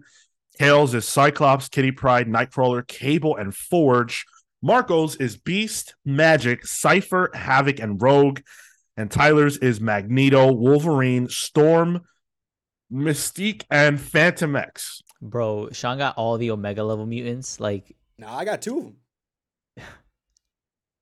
them. But Sean, your team is purely composed of Omega level. Yeah. Absolutely. Is Apocalypse considered Omega? Said, Sean plays to win. I don't know if he's. I've never seen that explicitly stated, Tyler. Yeah, but I mean, it just he's stands to reason in terms of power set. Yeah. Is he not? I've never. I can't think of seeing those words said. Like Apocalypse is an Omega level mutant, but in my mind. Certainly, I would imagine. Correct me if I'm wrong. Omega is like their power set has no upper limit, right? Yeah. So maybe his does. Yeah. But yeah. Who won? Audience, let us know. Heffis says me. Okay. I see Atomic Hound says Tyler wins. Hell yeah, brother. Aaron, Tyler. Ruiz, yeah. Tyler it's looking Tyler-ish. I had to get Magneto and Wolverine, so Wolverine's one weakness is gone. Yeah. Manny asked, "Do the teams even work together?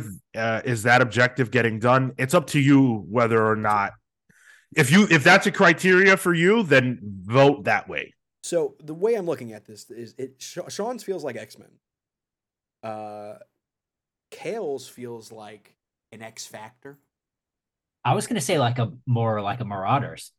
Oh yeah, I guess so. Okay. I feel like mine's a little X-Forcey in a way, and I don't know what the fuck Marco's is.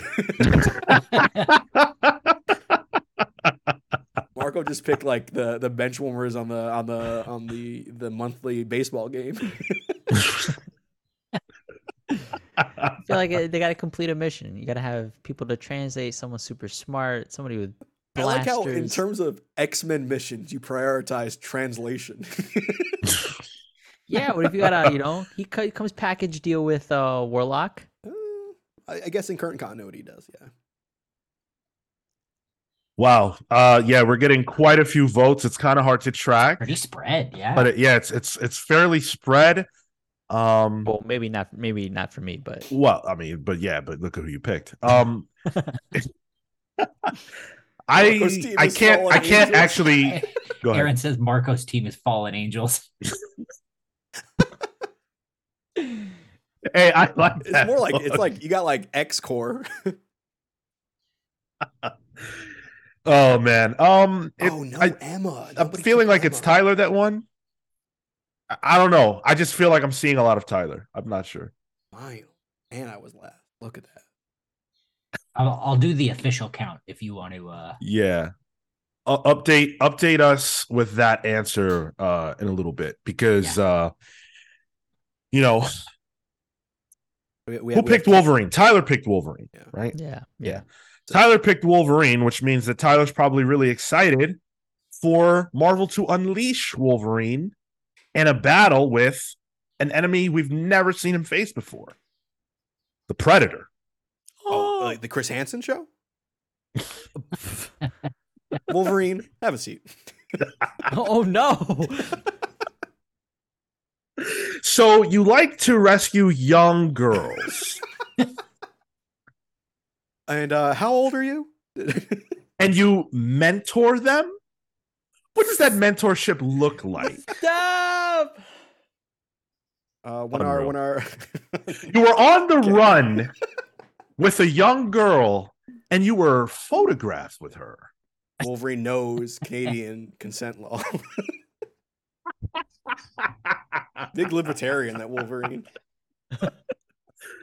Oh, man. All right. So I got, sorry. Go ahead. So the official update is, by my count, it looks like Sean and Tyler are actually tied. Hey. High five. I wish there was a prize, but there isn't. Great big fat goose egg. That's crazy that you guys are tied for second place, huh? And what place are you in? Fifth? Yeah, I like Kevin's team more than Marco's. Oh, shit. Kevin's put a team? That's why I'm in fifth. Yeah. Oh, Kef has had White Queen, Jamie Madrox, the Multiple Man, Dazzler, Nightcrawler, and Chamber. That's interesting. I'll give you AOA Nightcrawler since Cal took Nightcrawler. That's fair. Oh, man. I hope you guys enjoyed that draft. That was fun for us. All right. So it's worth noting this is a Predator versus Wolverine series. It does have the 20th Century Fox trade dress, which means this is the first book coming out of the 20th Century Fox imprint that features a Marvel character. So I think, and I'm sure, correct me if I'm wrong, this is technically the first real crossover between 20th Century and Marvel in the books, right? It's the first one, yeah. Yeah, I mean, those 20th century characters have crossed over with other properties before Marvel had the rights to them, but I remember Lantern meets Planet of the Apes was the thing, which was pretty good actually. But yeah, for Marvel, this is the first one, and this is like the most obvious one too. I'm sorry, Manny said Colossus versus Chris Hansen. Oh no! Yeah, Chris Hansen definitely needs to sit Colossus down on the couch. Oh no. He needs to ask him some questions about his relationship with Kitty. But so this is going to be a 4-issue limited series. It's going to be written by Benjamin Percy, which makes a lot of sense. Oh, yep. Nice. With art by everybody's favorite, Greg Land. Oh. Ken Lashley, Kei Zama, and other unannounced artists who will be a part of it as well. It's going to be the Predator and Wolverine, and it's going to unveil a decades-long war that these two have been involved in, a secret war, if you will, that we've never heard of somehow in all Wolverine's years, and it's going to be on sale September 20th. So how do you guys feel about this as a crossover? I know a lot of people said if they ever cross over with, Disney characters, I'm out. That's the break glass moment. That's when they're desperate. Is this like that? No, that sounded like a cool concept that made a lot of sense. Like, that sounds fun. And a lot of these books have been relatively enjoyable. The Alien one with Philip Kennedy Johnson on them initially started out really strong. Who was on? Was it Brisson on Predator?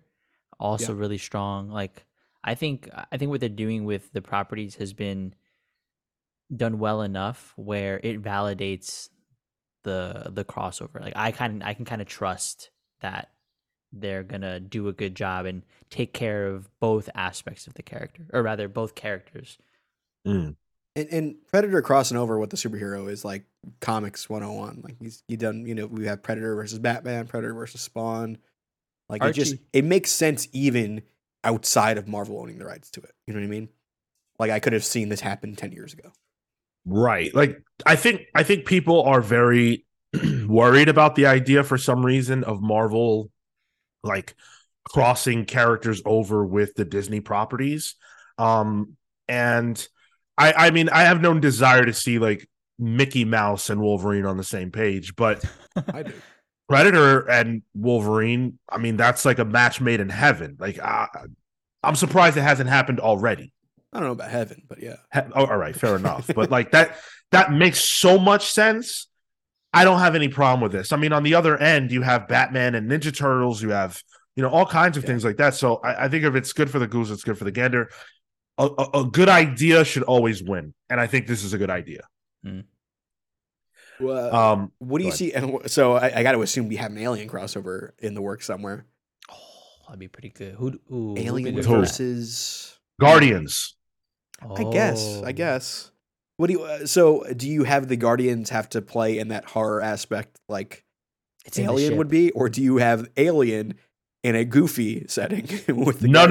The Aliens are either they're on the ship and it's just like the movie but with the Guardians, or they go to a planet that is infested and needs, you know, rescuing from the xenomorphs.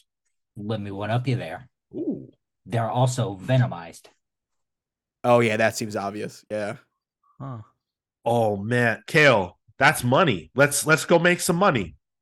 What about Planet of the Apes? What can they mix with? They're venomized too. Doesn't matter. Yeah, venomized. So let me read some words from Ben Percy, because he appears to be pretty excited about this. So he said, "I'm not going to say I was born to write this crossover, but sometimes the universe reveals why you were created. I am a child of the 80s. I cannot tell you how many times I've watched Predator, just as I cannot tell you how many Wolverine comics I've read, because that would be like telling you how many breaths I've taken or cheeseburgers I've eaten. This epic hunt will span decades, as both of these giants learn and harden and grow deadlier with time. Neither will have the time to bleed, but you better make time to read, because I'm putting everything I've got into this event, and I'm thrilled to join forces with some of the best artists in the business." Yo, I got up to go to the bathroom because I wasn't interested in this at all. But knowing Ben Percy's on this now? Yeah, dude. Fuck. He's been killing it. It's going to be hot, too. Yeah. Yeah. It's going to be hot, I think. And so we got a couple of questions. One was, why does it look like Wolverine's in his Weapon X costume or, you know, design on the cover? And the answer is, as I said before, this spans multiple decades, which also answers the other question we got, which is, are there too many artists on this? My assumption is that the artists will actually be handling different eras of their battle. Mm. And that's why we need, you know, multiple. Now, that many on one singular comic book, it might not work, but I'm assuming that Ben has a plan. Sure, yeah. That makes sense for this. I don't doubt that at all. I hope the Predator shows up in the Wolverine Hulk fight and it's like third teams it, you know what I mean? Like three-way dance. Yeah, let's go. Triple threat. That's fun. I'm in on this. Seems like mindless fun to me. Yeah. Yeah, same. Nothing wrong with a book like this. What if there's a history where you know, Wolverine was in the war, but it turns out he was on Arnold Schwarzenegger's commando unit during the first Predator movie. That'd be cool, dude. I like to imagine that, like, at some point killing the Predator and having the offspring therein come and like avenge or something. Baby Predator? That's what I want. You could do a lot with this stuff. KG Comics asks, why does everyone hate Greg Land? Because he traces the images of porn stars for his women characters and generally just traces. I don't hate Greg Land. I like Greg Land's work, but I also acknowledge and recognize there's no damn doubt that every time he draws Jean Grey, Emma Frost, Hope Storm, Mary Jane, Sue Storm, they all have the same exact face, and they all look like they're in their happiest moment, their blissful moment, if you catch my drift. And it's a little odd. I think Greg Land at this point is just tracing his own stuff. Like, even his thing looks the same in every single instance. I think that question was sarcasm based on the nickname Greg Lightbox. Like, yeah, exactly. Yeah. Oh, what does the Lightbox? The Lightbox is what you used to trace. Yeah. Oh, okay. I didn't catch the drift there. All right, fair enough. All right, cool. So we're in on this. It's going to be interesting. That's going to be out September 20th. So, not too long to wait. We got a couple of other big announcements from Marvel this week. This one surprised me. JMS is back. J. Michael Straczynski is returning to Marvel for an ongoing series for the first time since Thor. Yeah. He's done one story things here and there. He has a story in the upcoming Marvel Ages 1000 or whatever that is.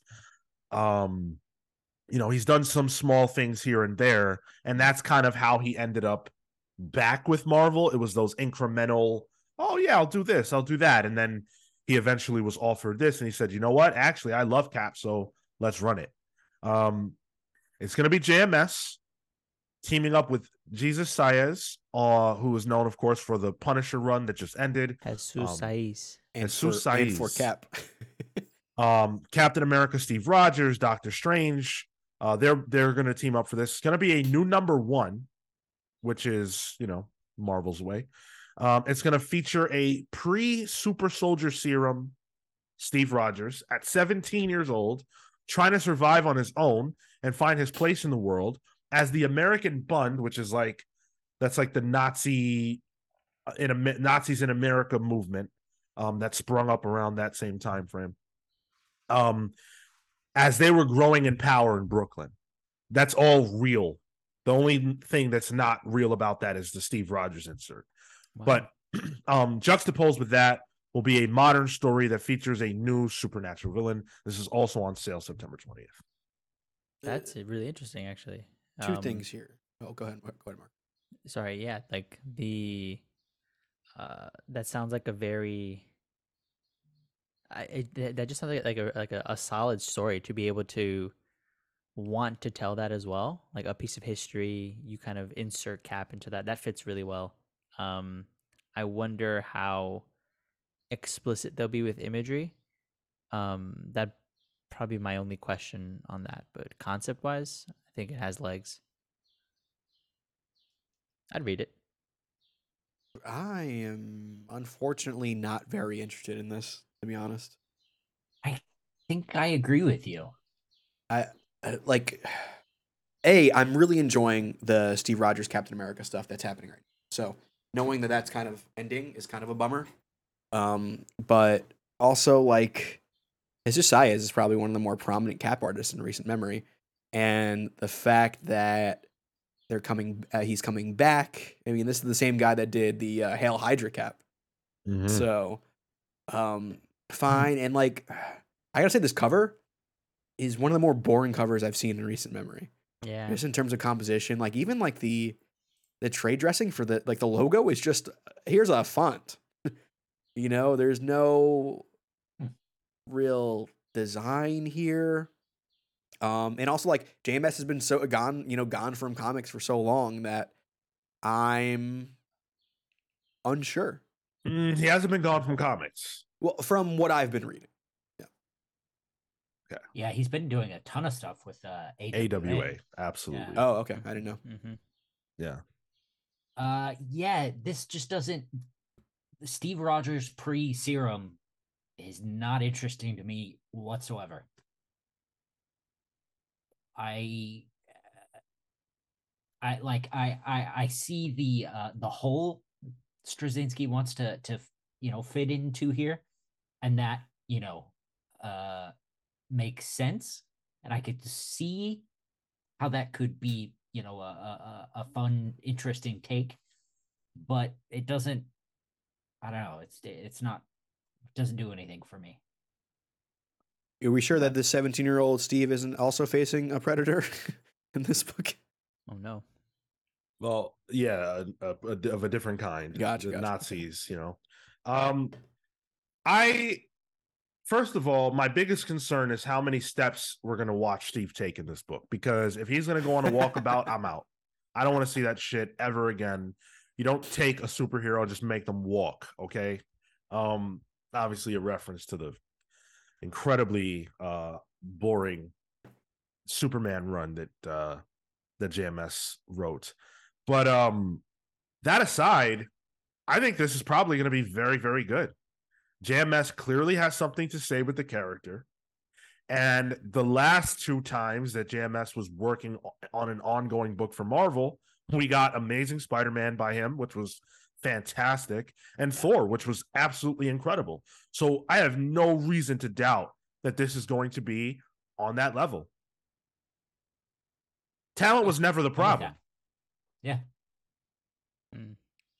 He only left because they made him do that horse shit the One More Day, and he was tired of that, getting the runaround with stuff like that. But his books were good, so I'm excited for this. And then he also announced that he was going to be working on some kind of an event, a 6-issue event for Marvel. We don't know about that. But that's also coming. So JMS back in superhero comics. Okay.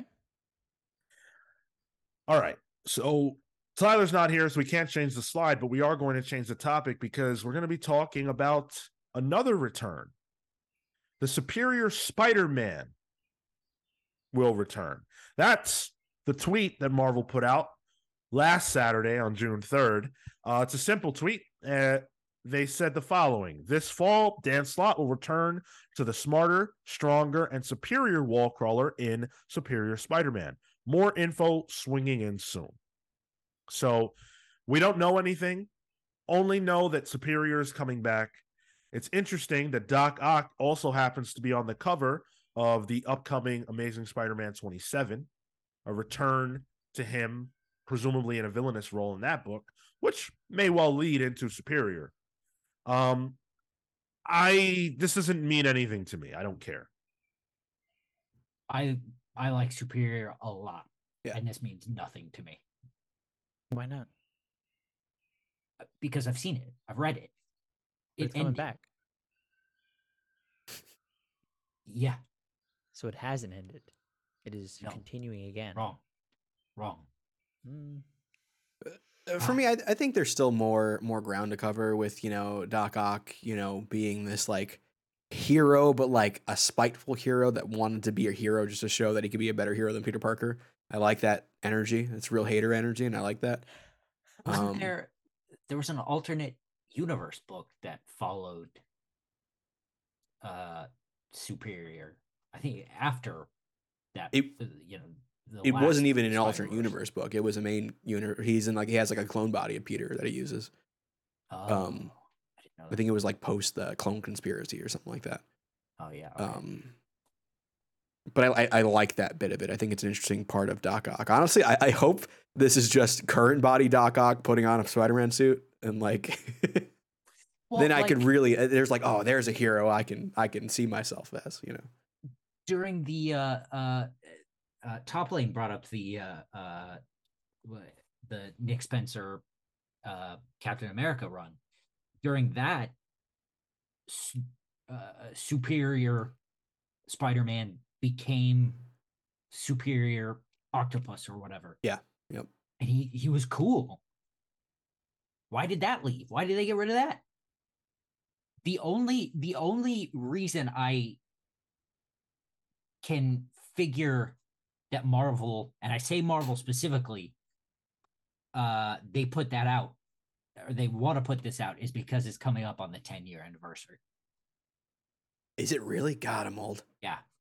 And Dan Slott tweeted that, and he specifically said Marvel approached him for that. He said Edge of the Spider-Verse, he knew he wanted to do to tie in with Across the Spider-Verse.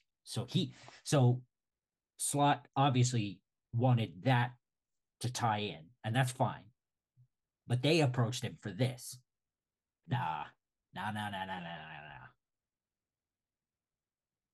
I think I'm with you. Obviously I have a bias, but if it's an organic idea from a creator, then give anything a shot. But the idea that it's just going to be something to tie into an anniversary, now Dan Slott has to whip up an idea for a story. I'm not compelled by that. And then how does that work? Like, in my mind, as a person that didn't read Superior Spider-Man, there was no Peter. Like, there was no other Spider-Man. So what was interesting about it was like, all right, well, he has to perform the function of Spider-Man, but he's not Peter. So how does that work now? And it's an interesting look, right, at what that is. Without that dynamic, is there really still anything there? Yeah, like Peter wasn't around, so he had to fill the void of Peter. And how does he do that? Right. And I know, like, once Peter came back, I think Doc Ock was like the Superior Spider-Man of like the West Coast for a bit. I think there was a little bit about how there's not enough skyscrapers over there for it to swing properly. That's funny. But yeah, I don't know. Sean, you still haven't read it, right? Nope. Man, that's gonna be a good book club pick when we do that. Aye. Please don't. No, I do want to read it. It has one of my favorite pages in Spider-Man of all time. Go ahead, Kel. Toplane says, wait for them to make this an anthology series in the middle of the original run. Oh, yeah. Oh, they're doing that with Ben Riley, right? Yeah, that would be annoying. All right. Well, I guess we'll wait for more information as it comes out. We got a lot of information this week about the Birds of Prey, a new Birds of Prey #1 coming. This is, of course, by Kelly Thompson, who is going to be teaming with Leonardo Romero and Jordi Belair on this book. So Kelly Thompson, I guess, maybe jumping ship from Marvel, doing some DC work, which it feels like a lot of the women that Marvel had, within their stable of writers have made the jump. So Kelly Thompson, doing that. The team for the Birds of Prey was revealed over the course of the week, and people are very precious, particularly I feel like about their DC B-list teams. Like, people really, really were like invested in who was going to be on this team. And, obviously you can never have all your favorites, but the one sticking point that it seemed like everybody was united around was that Harley Quinn not be on the team. People just don't want it. Harley burnout. She's not a core member of the Birds of Prey. You're missing certain characters if she's there. Don't want her, right?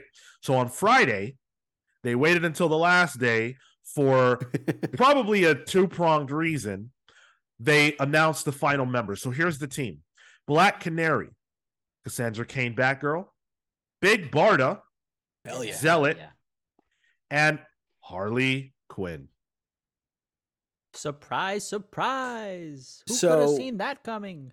Kelly did mention that it's going to be a revolving door of a cast, and they're going to be there for arcs.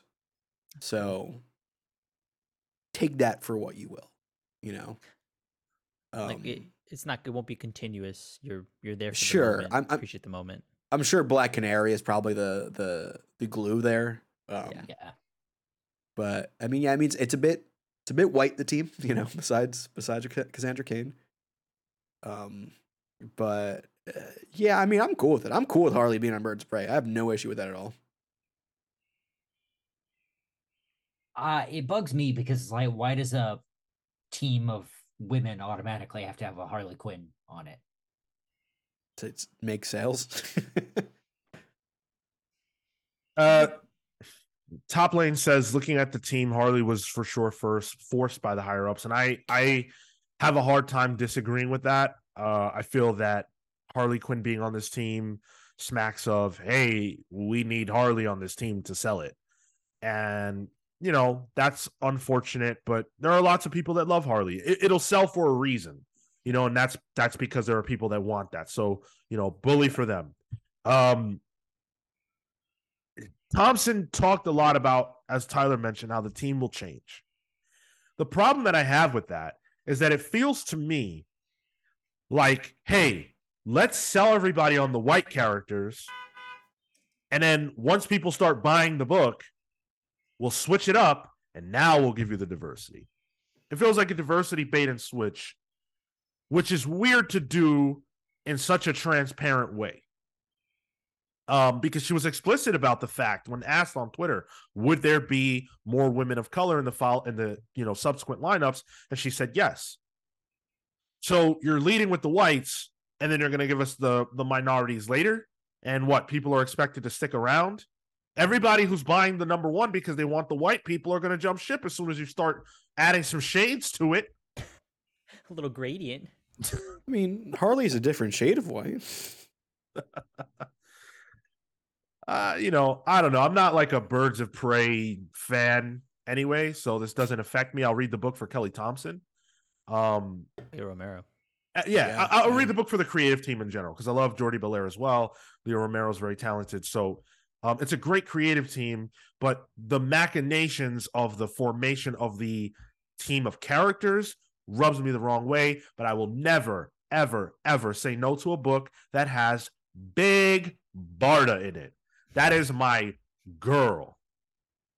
Big girl, but that's my girl. Barda trumps all races. Wait a second. I really like this team lineup. I mean, everyone here has been a Bird of Prey besides Zealot, and Zealot is a left field choice. I don't know who this person is. Same. Wildcats. This is a Wildstorm character. I think currently being written by Rosenberg. Rosenberg, is that what he's doing Wildcats right now? Zelda's a fun character. So yeah, I mean, like on its face, I really like this team. And Kelly and Leo Romero did one of my favorite books of all time, which is their Kate Bishop Hawkeye stuff. So seeing that team reunite for a book like this, like hell yeah. You know, and that Kate Bishop Hawkeye turned out it was sort of a teamish book. You know, there was a lot of supporting cast there. So I know these guys have the chops to put out some real quality content. So, yeah, as of now, like in terms of books that are coming out, this is probably up there on the things I'm most excited for. MP says Thompson stated these were her 5 picks and Ben Abernathy accepted her pitch. Well, Thompson did say that she has a very specific idea for, you know, the first issue and the first mission that necessitates this team, and we'll see why. Okay. If she says so, if you're telling me that you organically chose Harley Quinn for no other reason than the story, then I accept it. The other thing too is like this smells Marvel-y to me. This smells like a Marvel, you know, 5 years ago. Even the variant covers, like I have them up here. There's a Chris Bacalo variant, there's a Nick Bradshaw variant, and there's a Frank Cho variant. Like these are all people you would have considered Marvel people, you know, 6-7 years ago. During it, like some of my favorite Marvel too. So it's like, oh, all right, this is weird, but I'm digging it. I think I don't necessarily care for the lineup. I'm here for the creative group, like the team, whatever they put in front of me, I'm going to eat it up. Marco, you have Marvel Unlimited, right? No, sir. No. Okay. Never mind then. I mean, you want to, I was going to say, check out that Hawkeye run. I think you'd actually like it. Yeah. I love his art. So I did not know that he was on a book there. So it's going to be on my list. I got you, Marco. You want to swap logins? You know? I got you, Marco. I'm on your DC. I'll I'll get them. All right.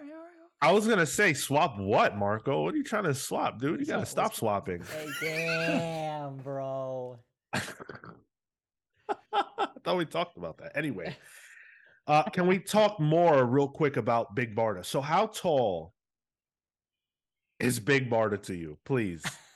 I need to know. But base 7 inches or 7 feet. I wonder if there's a canonical answer to this. Probably, maybe. I said 6'7", by the way. Oh, 6 foot. Oh, okay. Okay. 7. Yeah. 6'5", 6'7" ish is where I like it. That's where I imagine. Like what I imagine. Whoa. There is a canonical answer. She's 7 foot. She's 7 foot tall. Yeah. That's right. That's all right. Great. What's that great meme of the woman pinning up the other woman on the wall? Yeah, absolutely. What is that meme? It's not like I don't know the names of both those people in that meme at all, but you know, it's exactly fine. Next slide. Who was the character? I can't believe I can't remember her name right now, but the character from the Ten of Swords, the woman that changed her height. Who? Changed her height? Height. What was her name? She had the she was the powerful one, the one that used magic. Oh yes. Oh my God. She ran the game. Saturn tournament. Yes. Oh yeah. Yes. Yeah. The Emma Frost clone. Yeah. Let's see that crossover. All right. Tall women unite. Let's go. It's too early for this horniness. Get on the next one. All right. Fucker, it's 5:00. True. For some of us, it's horny time somewhere. All right, fine. So if we're gonna go anti-horny, then we got to talk about the Flash. Oh, Dale. And the next slide is that the Flash film releases next week, June 16th. Also happens to be my birthday. Hey. DC, now, happy birthday. Yeah. Thanks, DC. Now we've talked a lot about our feelings about Ezra and all their crimes and everything like that. We've discussed how we feel about the fact that we're going to see a movie that features them in it. They've done two of them. Jesus. They've done essentially no press for this film, which is like probably the worst part of filmmaking for an actor, is having to go out and, you know, do the press tour. So they got to avoid the press tour, make all the money. And now it appears that if there is a sequel, it will feature Ezra Miller. That is according to director Andy Muschietti, who spoke about The Flash on the Discourse podcast. When asked whether Ezra would play The Flash in a sequel, he said, "If a sequel happens, yes. I don't think there's anyone that can play that character as well as they did. The other depictions of the character are great, but this particular vision of the character, they just excelled in doing it. And as you said, the two Barrys, it feels like a character that was made for them." Cool. So they excelled at pretending to be a hero and in reality being a villain. Essentially. Now, this whole rollout feels very deliberate to me, and I see the gears turning, and maybe I'm just a conspiracy theorist, but every now and then I'm onto something. And so this is what I'm saying. First, we heard from Tom Cruise, paid spokesperson. Easy, right? Savior of cinema, point, by the way. Savior of cinema. It was weird. Maybe it was organic. But follow me. Let's say it wasn't. Let's say he was a paid spokesperson. Then you had what felt like a flood of random celebrities and people saying, yeah, The Flash is amazing. Not even just it's good. It's amazing. James Gunn, who has no bias, said it's one of the greatest superhero movies he's ever seen. Okay. Then it starts to be more reviews come out because now more people have seen it. And they're saying, wait, this movie's not that good. This movie's not particularly good at all. Yeah. In fact, currently, out of 117 reviews, it's got a 71%, which is not horrible, but it's certainly not great. It's not one of the best superhero movies of all time good, right? So what's this? What's happening here? Then we found out, according to the Hollywood Reporter, that Warner Brothers already has a script ready for Flash 2, written by David Leslie Johnson McGoldrick, who is in a competition for the longest name of anybody ever. Seriously. Facts. It was like me reading a listener comment. from Dan. Yeah. And the script is ready if this movie does well.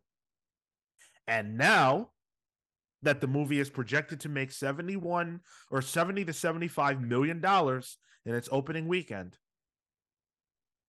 which I should note is better than Black Adam, which pulled in $67 million, and way better than Shazam 2, which was like, I don't even have the number in front of me, but it was very low. But it's way short of the Batman, which was $134 million. I think they want this to do $1 billion. And so now that all of this is out on Front Street, the director of the movie says the one thing nobody wants to hear, which is that Ezra will be back. But the only reason that matters, that we don't want to hear it, is if the movie tanks. If the movie does great, who cares? It's all about the result. Yeah. So if the result is that the movie is excellent, no one will care. And it will make its money, and then they get to have Ezra as the Flash, which is all they care about. And they don't care what Ezra did. They never did. Look at the strategy from then to now. It's all been rehabilitation. That's all it is. If they gave a shit, they wouldn't have left Ezra as the Flash. Right. It's always money. It's always money. Even if I accept at face value, hey, we have a full movie we made, you just can't dump out of it. You could dump out of Batgirl, can't dump out of this. Okay, fine. Why is the director coming out ahead of the movie's release and saying, if there's a sequel, Ezra will play the Flash? Right. Well, Muschietti has also been rumored as the frontrunner as the director for Batman and Robin recently as well. Brave and the Bold. Yeah, that one. Yeah. So like it seems like he might be around the DC sphere for a while. So this or quote unquote announcement by him, who knows if this was ever, meant to actually be said out loud on a podcast. But it seems like he might have some sway. This guy might not just be a one-off director for a movie they won't ever reference again, But I think to him mentioning that, you're putting feelers out there, exactly. What? Yeah. Oh, let me say this thing, and how are people going to react? What's the news going to be around it? Because I think you're right that I don't think they want the movie to make $1 billion. I think they need it to make $1 billion because they got to cover off some kind of legal fee, because that's a lot of money they put in, they invested. So they need some return on that. But plus all the losses they've suffered recently. Yeah. So I think they have a lot riding on this movie, and this announcement or this whatever is to just test the waters. What's the vibe? Are people excited coming into the Flash movie? If so, they're gonna go see it. If there's potential for a sequel. And maybe Ezra Miller's going to play. Who knows? But I think it's to try to build some sort of fervor. I believe there's also that secret ending we don't know about in The Flash that they haven't screened yet, right? There's that one they said they were only going to screen at the premiere, and then once it comes out, which means that sounds like it's important for the future. So what that scene entails too, I think that might have something to do with this. You know what? To me, that shouldn't matter. I don't Top Lane said, what does Ezra have on Warner? Epstein levels of blackmailing. Why do we have to stick with this person? I don't understand why they're so important. That actor, the character, yes, you have to have the Flash, of course. Yeah. But why that actor? Why are they going so hard for this particular person? And why aren't they just saying, look, we made this film, like Sean said earlier, we made this film and we spent so much fucking money on it. We gotta release it because that's like an understandable excuse. Yeah, it's not a good one. Yeah, but it's like, all right, fine. Business is gonna business at that point. Yeah. I don't believe that Marvel would have, like, if the Jonathan Majors fiasco happened before Quantumania released, like months before or whatever, I don't think that they would have shelved the movie. No. I think they would have put the movie out. I think most movie studios at that point in production and all that would put the movie out. But you better believe that currently Marvel is having conversations about what the fuck to do about Jonathan Majors. 100%. Why does it feel like Warner, and we're not in the back rooms, why does it feel like their only agenda has ever been to rehabilitate this person's public perception? It doesn't feel like they've thought about anything else. Is Ezra like the ultimate Nepo baby where like... Like their parents have written in. And they're like, David Zaslav's. I do know for a fact that Ezra comes from a family of money. So I was gonna say, where are they from? Do you know? I believe they're from like the Rockland area of New York, like around there. Okay. To be that big of a douche, you have to come from. I wouldn't be surprised to learn that Ezra Miller is David Zaslav's illegitimate child. Just like the Jon Snow to Zaslav, the Jon Snow, the Hornswoggle to Vince McMahon. Like this is David Zaslav's illegitimate child, and David's gonna do everything he can to make sure that Ezra is good, because this is just uncanny. I've never seen anything like this in my life. Ezra has some bombshell information regarding the 90 Day Fiance universe that cannot be exposed. MP makes a good point though. He says, "I still don't feel." Which one was okay? I think there's also a feeling that if audiences think there's no chance of a sequel, they'll be less inclined to see the movie. If it's a one and done. I agree. I think audiences are kind of taught at this point that these movies matter because there will be more. These characters will return.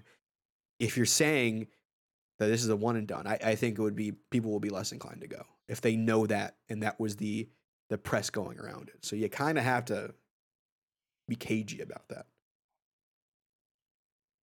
I don't agree with that because, first of all, we have seen actors change in superhero stories.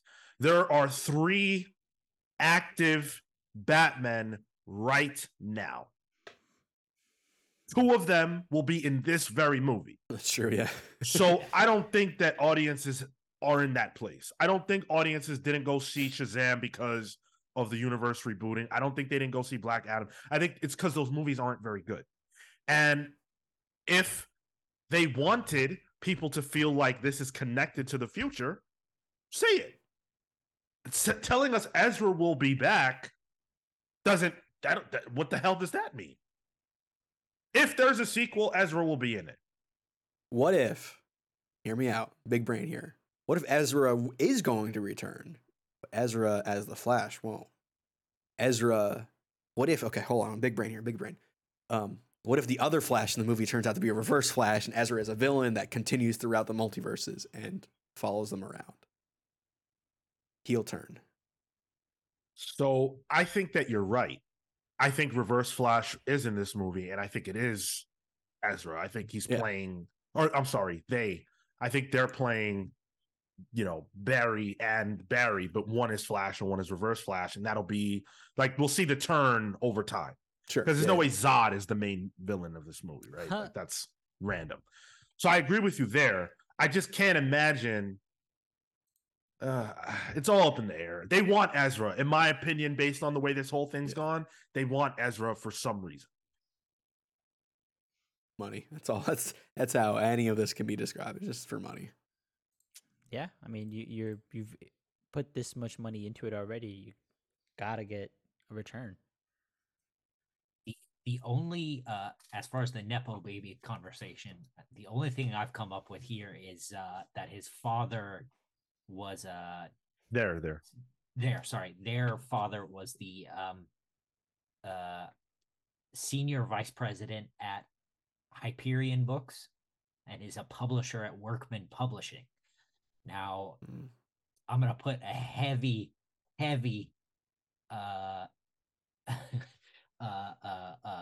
take that with a grain of salt, because both of these websites I looked at mention very specifically that he's Jewish. So I don't. That who's Jewish? The Robert Miller, Ezra's, okay. Ezra's father. Okay. I see what you're implying. Yeah. This is the weirdest thing happening right now as it relates to superhero films. Yeah. I don't know where this is going to go. I am excited for the movie as we shift into that part of the conversation. I am excited for the movie. I do want to see it. I am curious to see what they're going to do. I've become a fan of The Flash over the last 10 years. There have been some really great Flash comics that have come out, and I've been hungry for a Flash film. And this was a movie that we were promised long before Ezra's tour of villainy. And so I still want it. What do I want after that is really the problem. And that can only be, that's a problem for another day. But right now, if we're just talking about the movie, I can't wait to see it. Yeah. Honestly, I think after this, you just drop Barry as a character. If you want to Flash, it's Wally. Simple and clean. Yeah. Great song, by the way. Yeah. I'm not paying to see this movie. They're not getting $1 out of me. Or a pound or whatever the fuck. Gail's going to be watching that the shaky cam footage. Yeah. I mean, if that's... Gail's going to be watching those here's the entire movie in 30 seconds on TikTok. Yeah. That's funny. Marco, you excited? I'm going to go watch it. I mean, shitty that this is... You're going to be supporting this person, but I mean, yeah, I'm going to go see it. For me, I'm not totally excited to see it. Like scheduling the time to go see this has been a chore for me. Just because it comes out in the most inopportune time for me. Me too. And so I'm going at like a 2:30 next Friday, like in the middle of the day. Just to get it out of the way. Hey, that's my preferred time to see movies. I'm excited to see Michael Shannon back as Zod, though. I do like him as Zod. I will say that. Absolutely. I mean, everything around, the Ezra thing is like, cool. Like, hey, Michael Keaton's back as Batman. Cool. Ben Affleck back as Batman. Cool. Let that do Supergirl being in the movie. Cool. Zod. Cool. All that's cool. Two Flashes. Sure. Two Ezras. Head for the hills. That's the thing. It's fucking Big Bang Theory up in here. Like, what?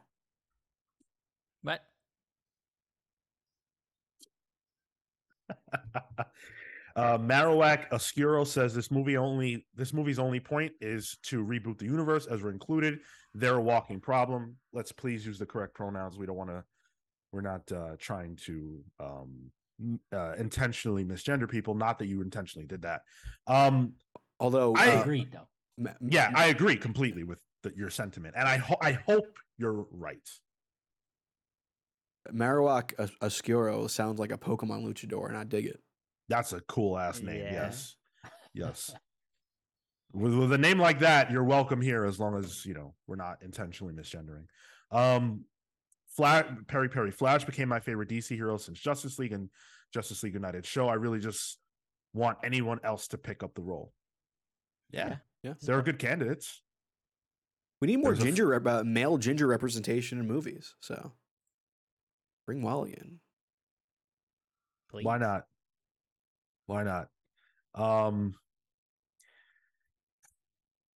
We'll see.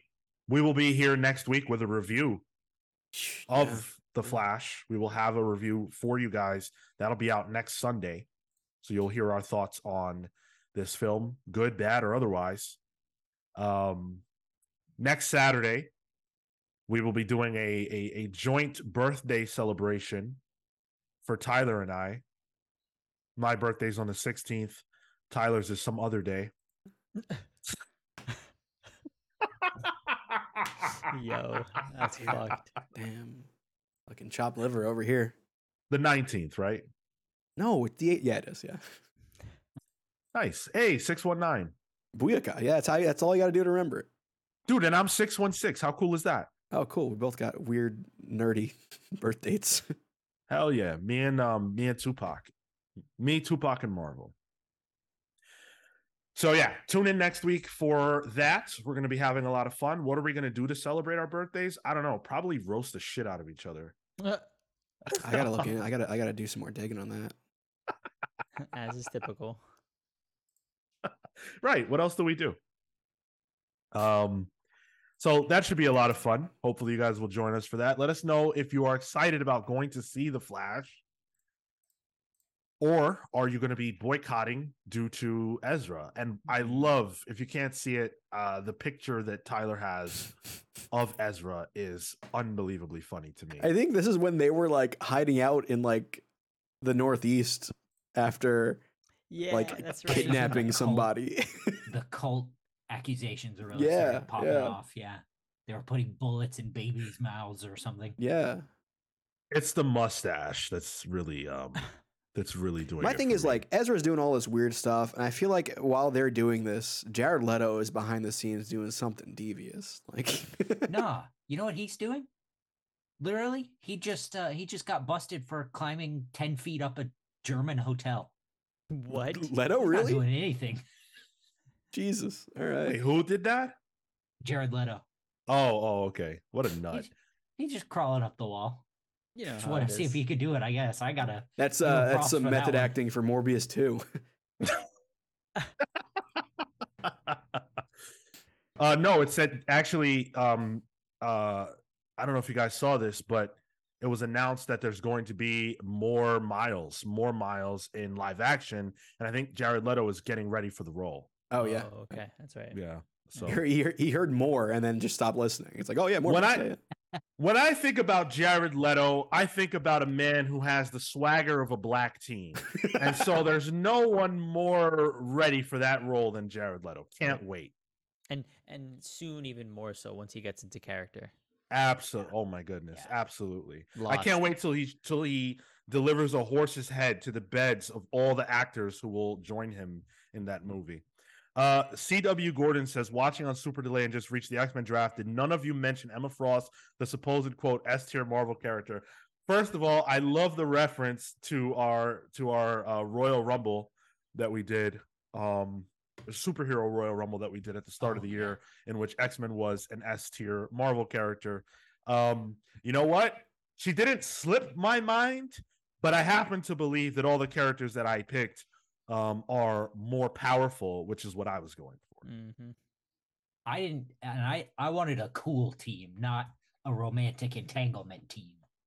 Fair. Which is what it would have devolved into inevitably. Mm-hmm. All right. Join us next week on Saturday for the birthday show, 10:15 a.m. Eastern. Next Saturday. Tyler, why are you looking at me like that? I thought you were about to say Thursday for the Pals Polls. So I was okay.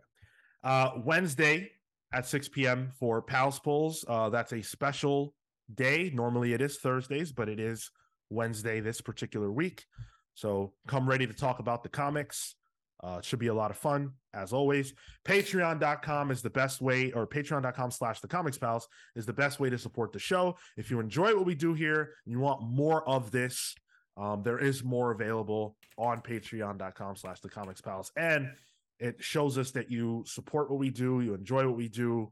Fun fact, due to all of the amazing things that have been happening lately, some of us are going to New York Comic Con with press badges, which is... Shame you can't go, Marco. Dang. Oh, baby, I got that. Way to rub it in, Sean. What am I, like a loser or something that doesn't fucking get press passes or some shit? Oh,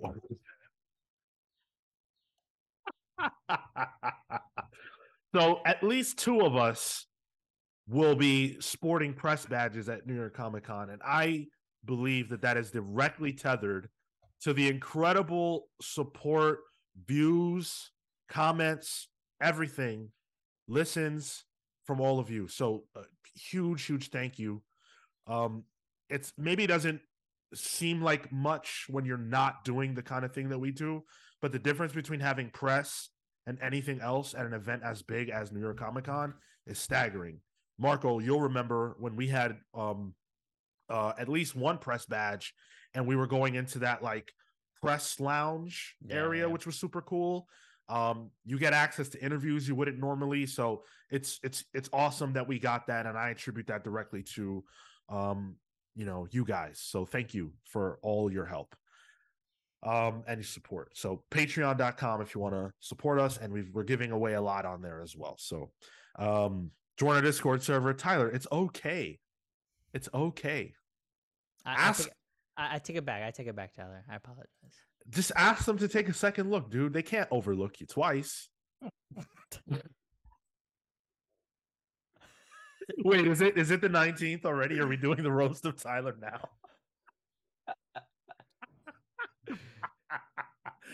Join our Discord server. There's a lot of awesome stuff going on there, almost 24/7. It's really incredible.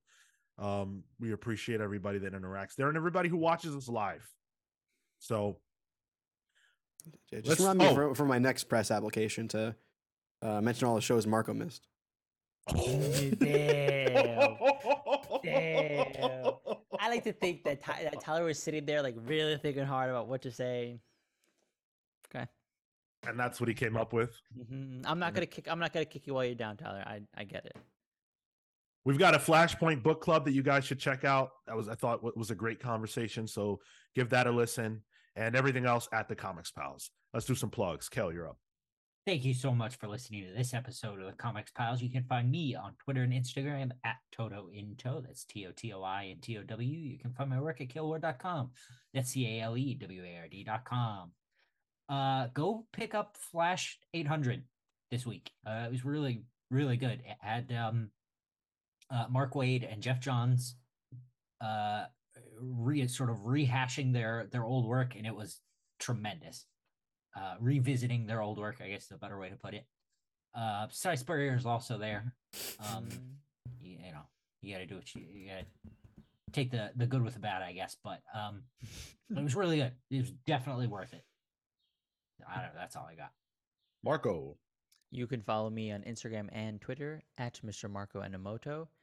Come talk to me about, I've continued to do Swamp Thing, just archaeology stuff, because I'm continuing to go through back issues and putting together a few other lists of underrated arcs for my newsletter. Next one is Nancy Collins, for anybody who is familiar with the name. Good stuff, good horror. So stay tuned for that one in about 2 weeks. And then otherwise, I finished my Dress Up Darling, well, the first season, super cute.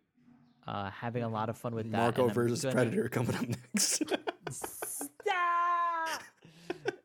And I'm trying to get back onto the One Piece train, but it's been much more difficult once you've taken a break. So we'll see. Marco, what is the age you thought this little darling was? I think she's like 18 or something in this show. Oh, he said, I think. Yo. I think. They always say some shit like that, like, oh, she told me she was 18 or... Stop! She's more mature than she looks. I'm gonna come. Oh, wrong one. Whoa! Talk about Fred. Good show. Wow. Tyler, you're up.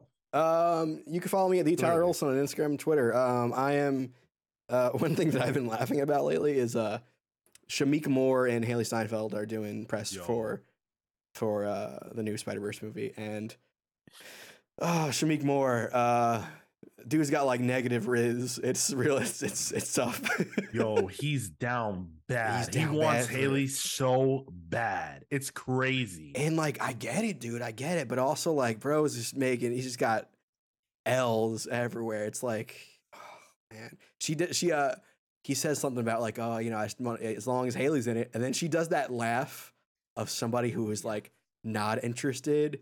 And I was like, yo, no, Shamik, what are you doing? Well, she has a man anyway. Josh from Allen, what I know. Yeah, from Buffalo, so screw him. But he's the only live action Spider-Man that didn't hook up with the you know, their main like love interest. Dr. Umar would approve though, so would approve of him taking L's. Oh, yeah. I think I have a sound clip for that one actually. No, I won't do that one. As for me, I'm on Twitter and Instagram only at Sean Soapbox. I'm going to be watching some UFC tonight. I'm excited for that. And, you know, hopefully turning my brain off. That's what I want to do. I want to turn off my brain and watch some dudes and chicks duke it out. So what's wrong with that? You really had to concentrate to put that chicks in there. What? Say chicks. Dudes and chicks. What did you think I was going to say? Dudes and duderinos. No, the main event tonight is two women fighting, so I'm hyped. Anyway, with that, we're the Comic Spouse signing off. Take care, guys. See you next week.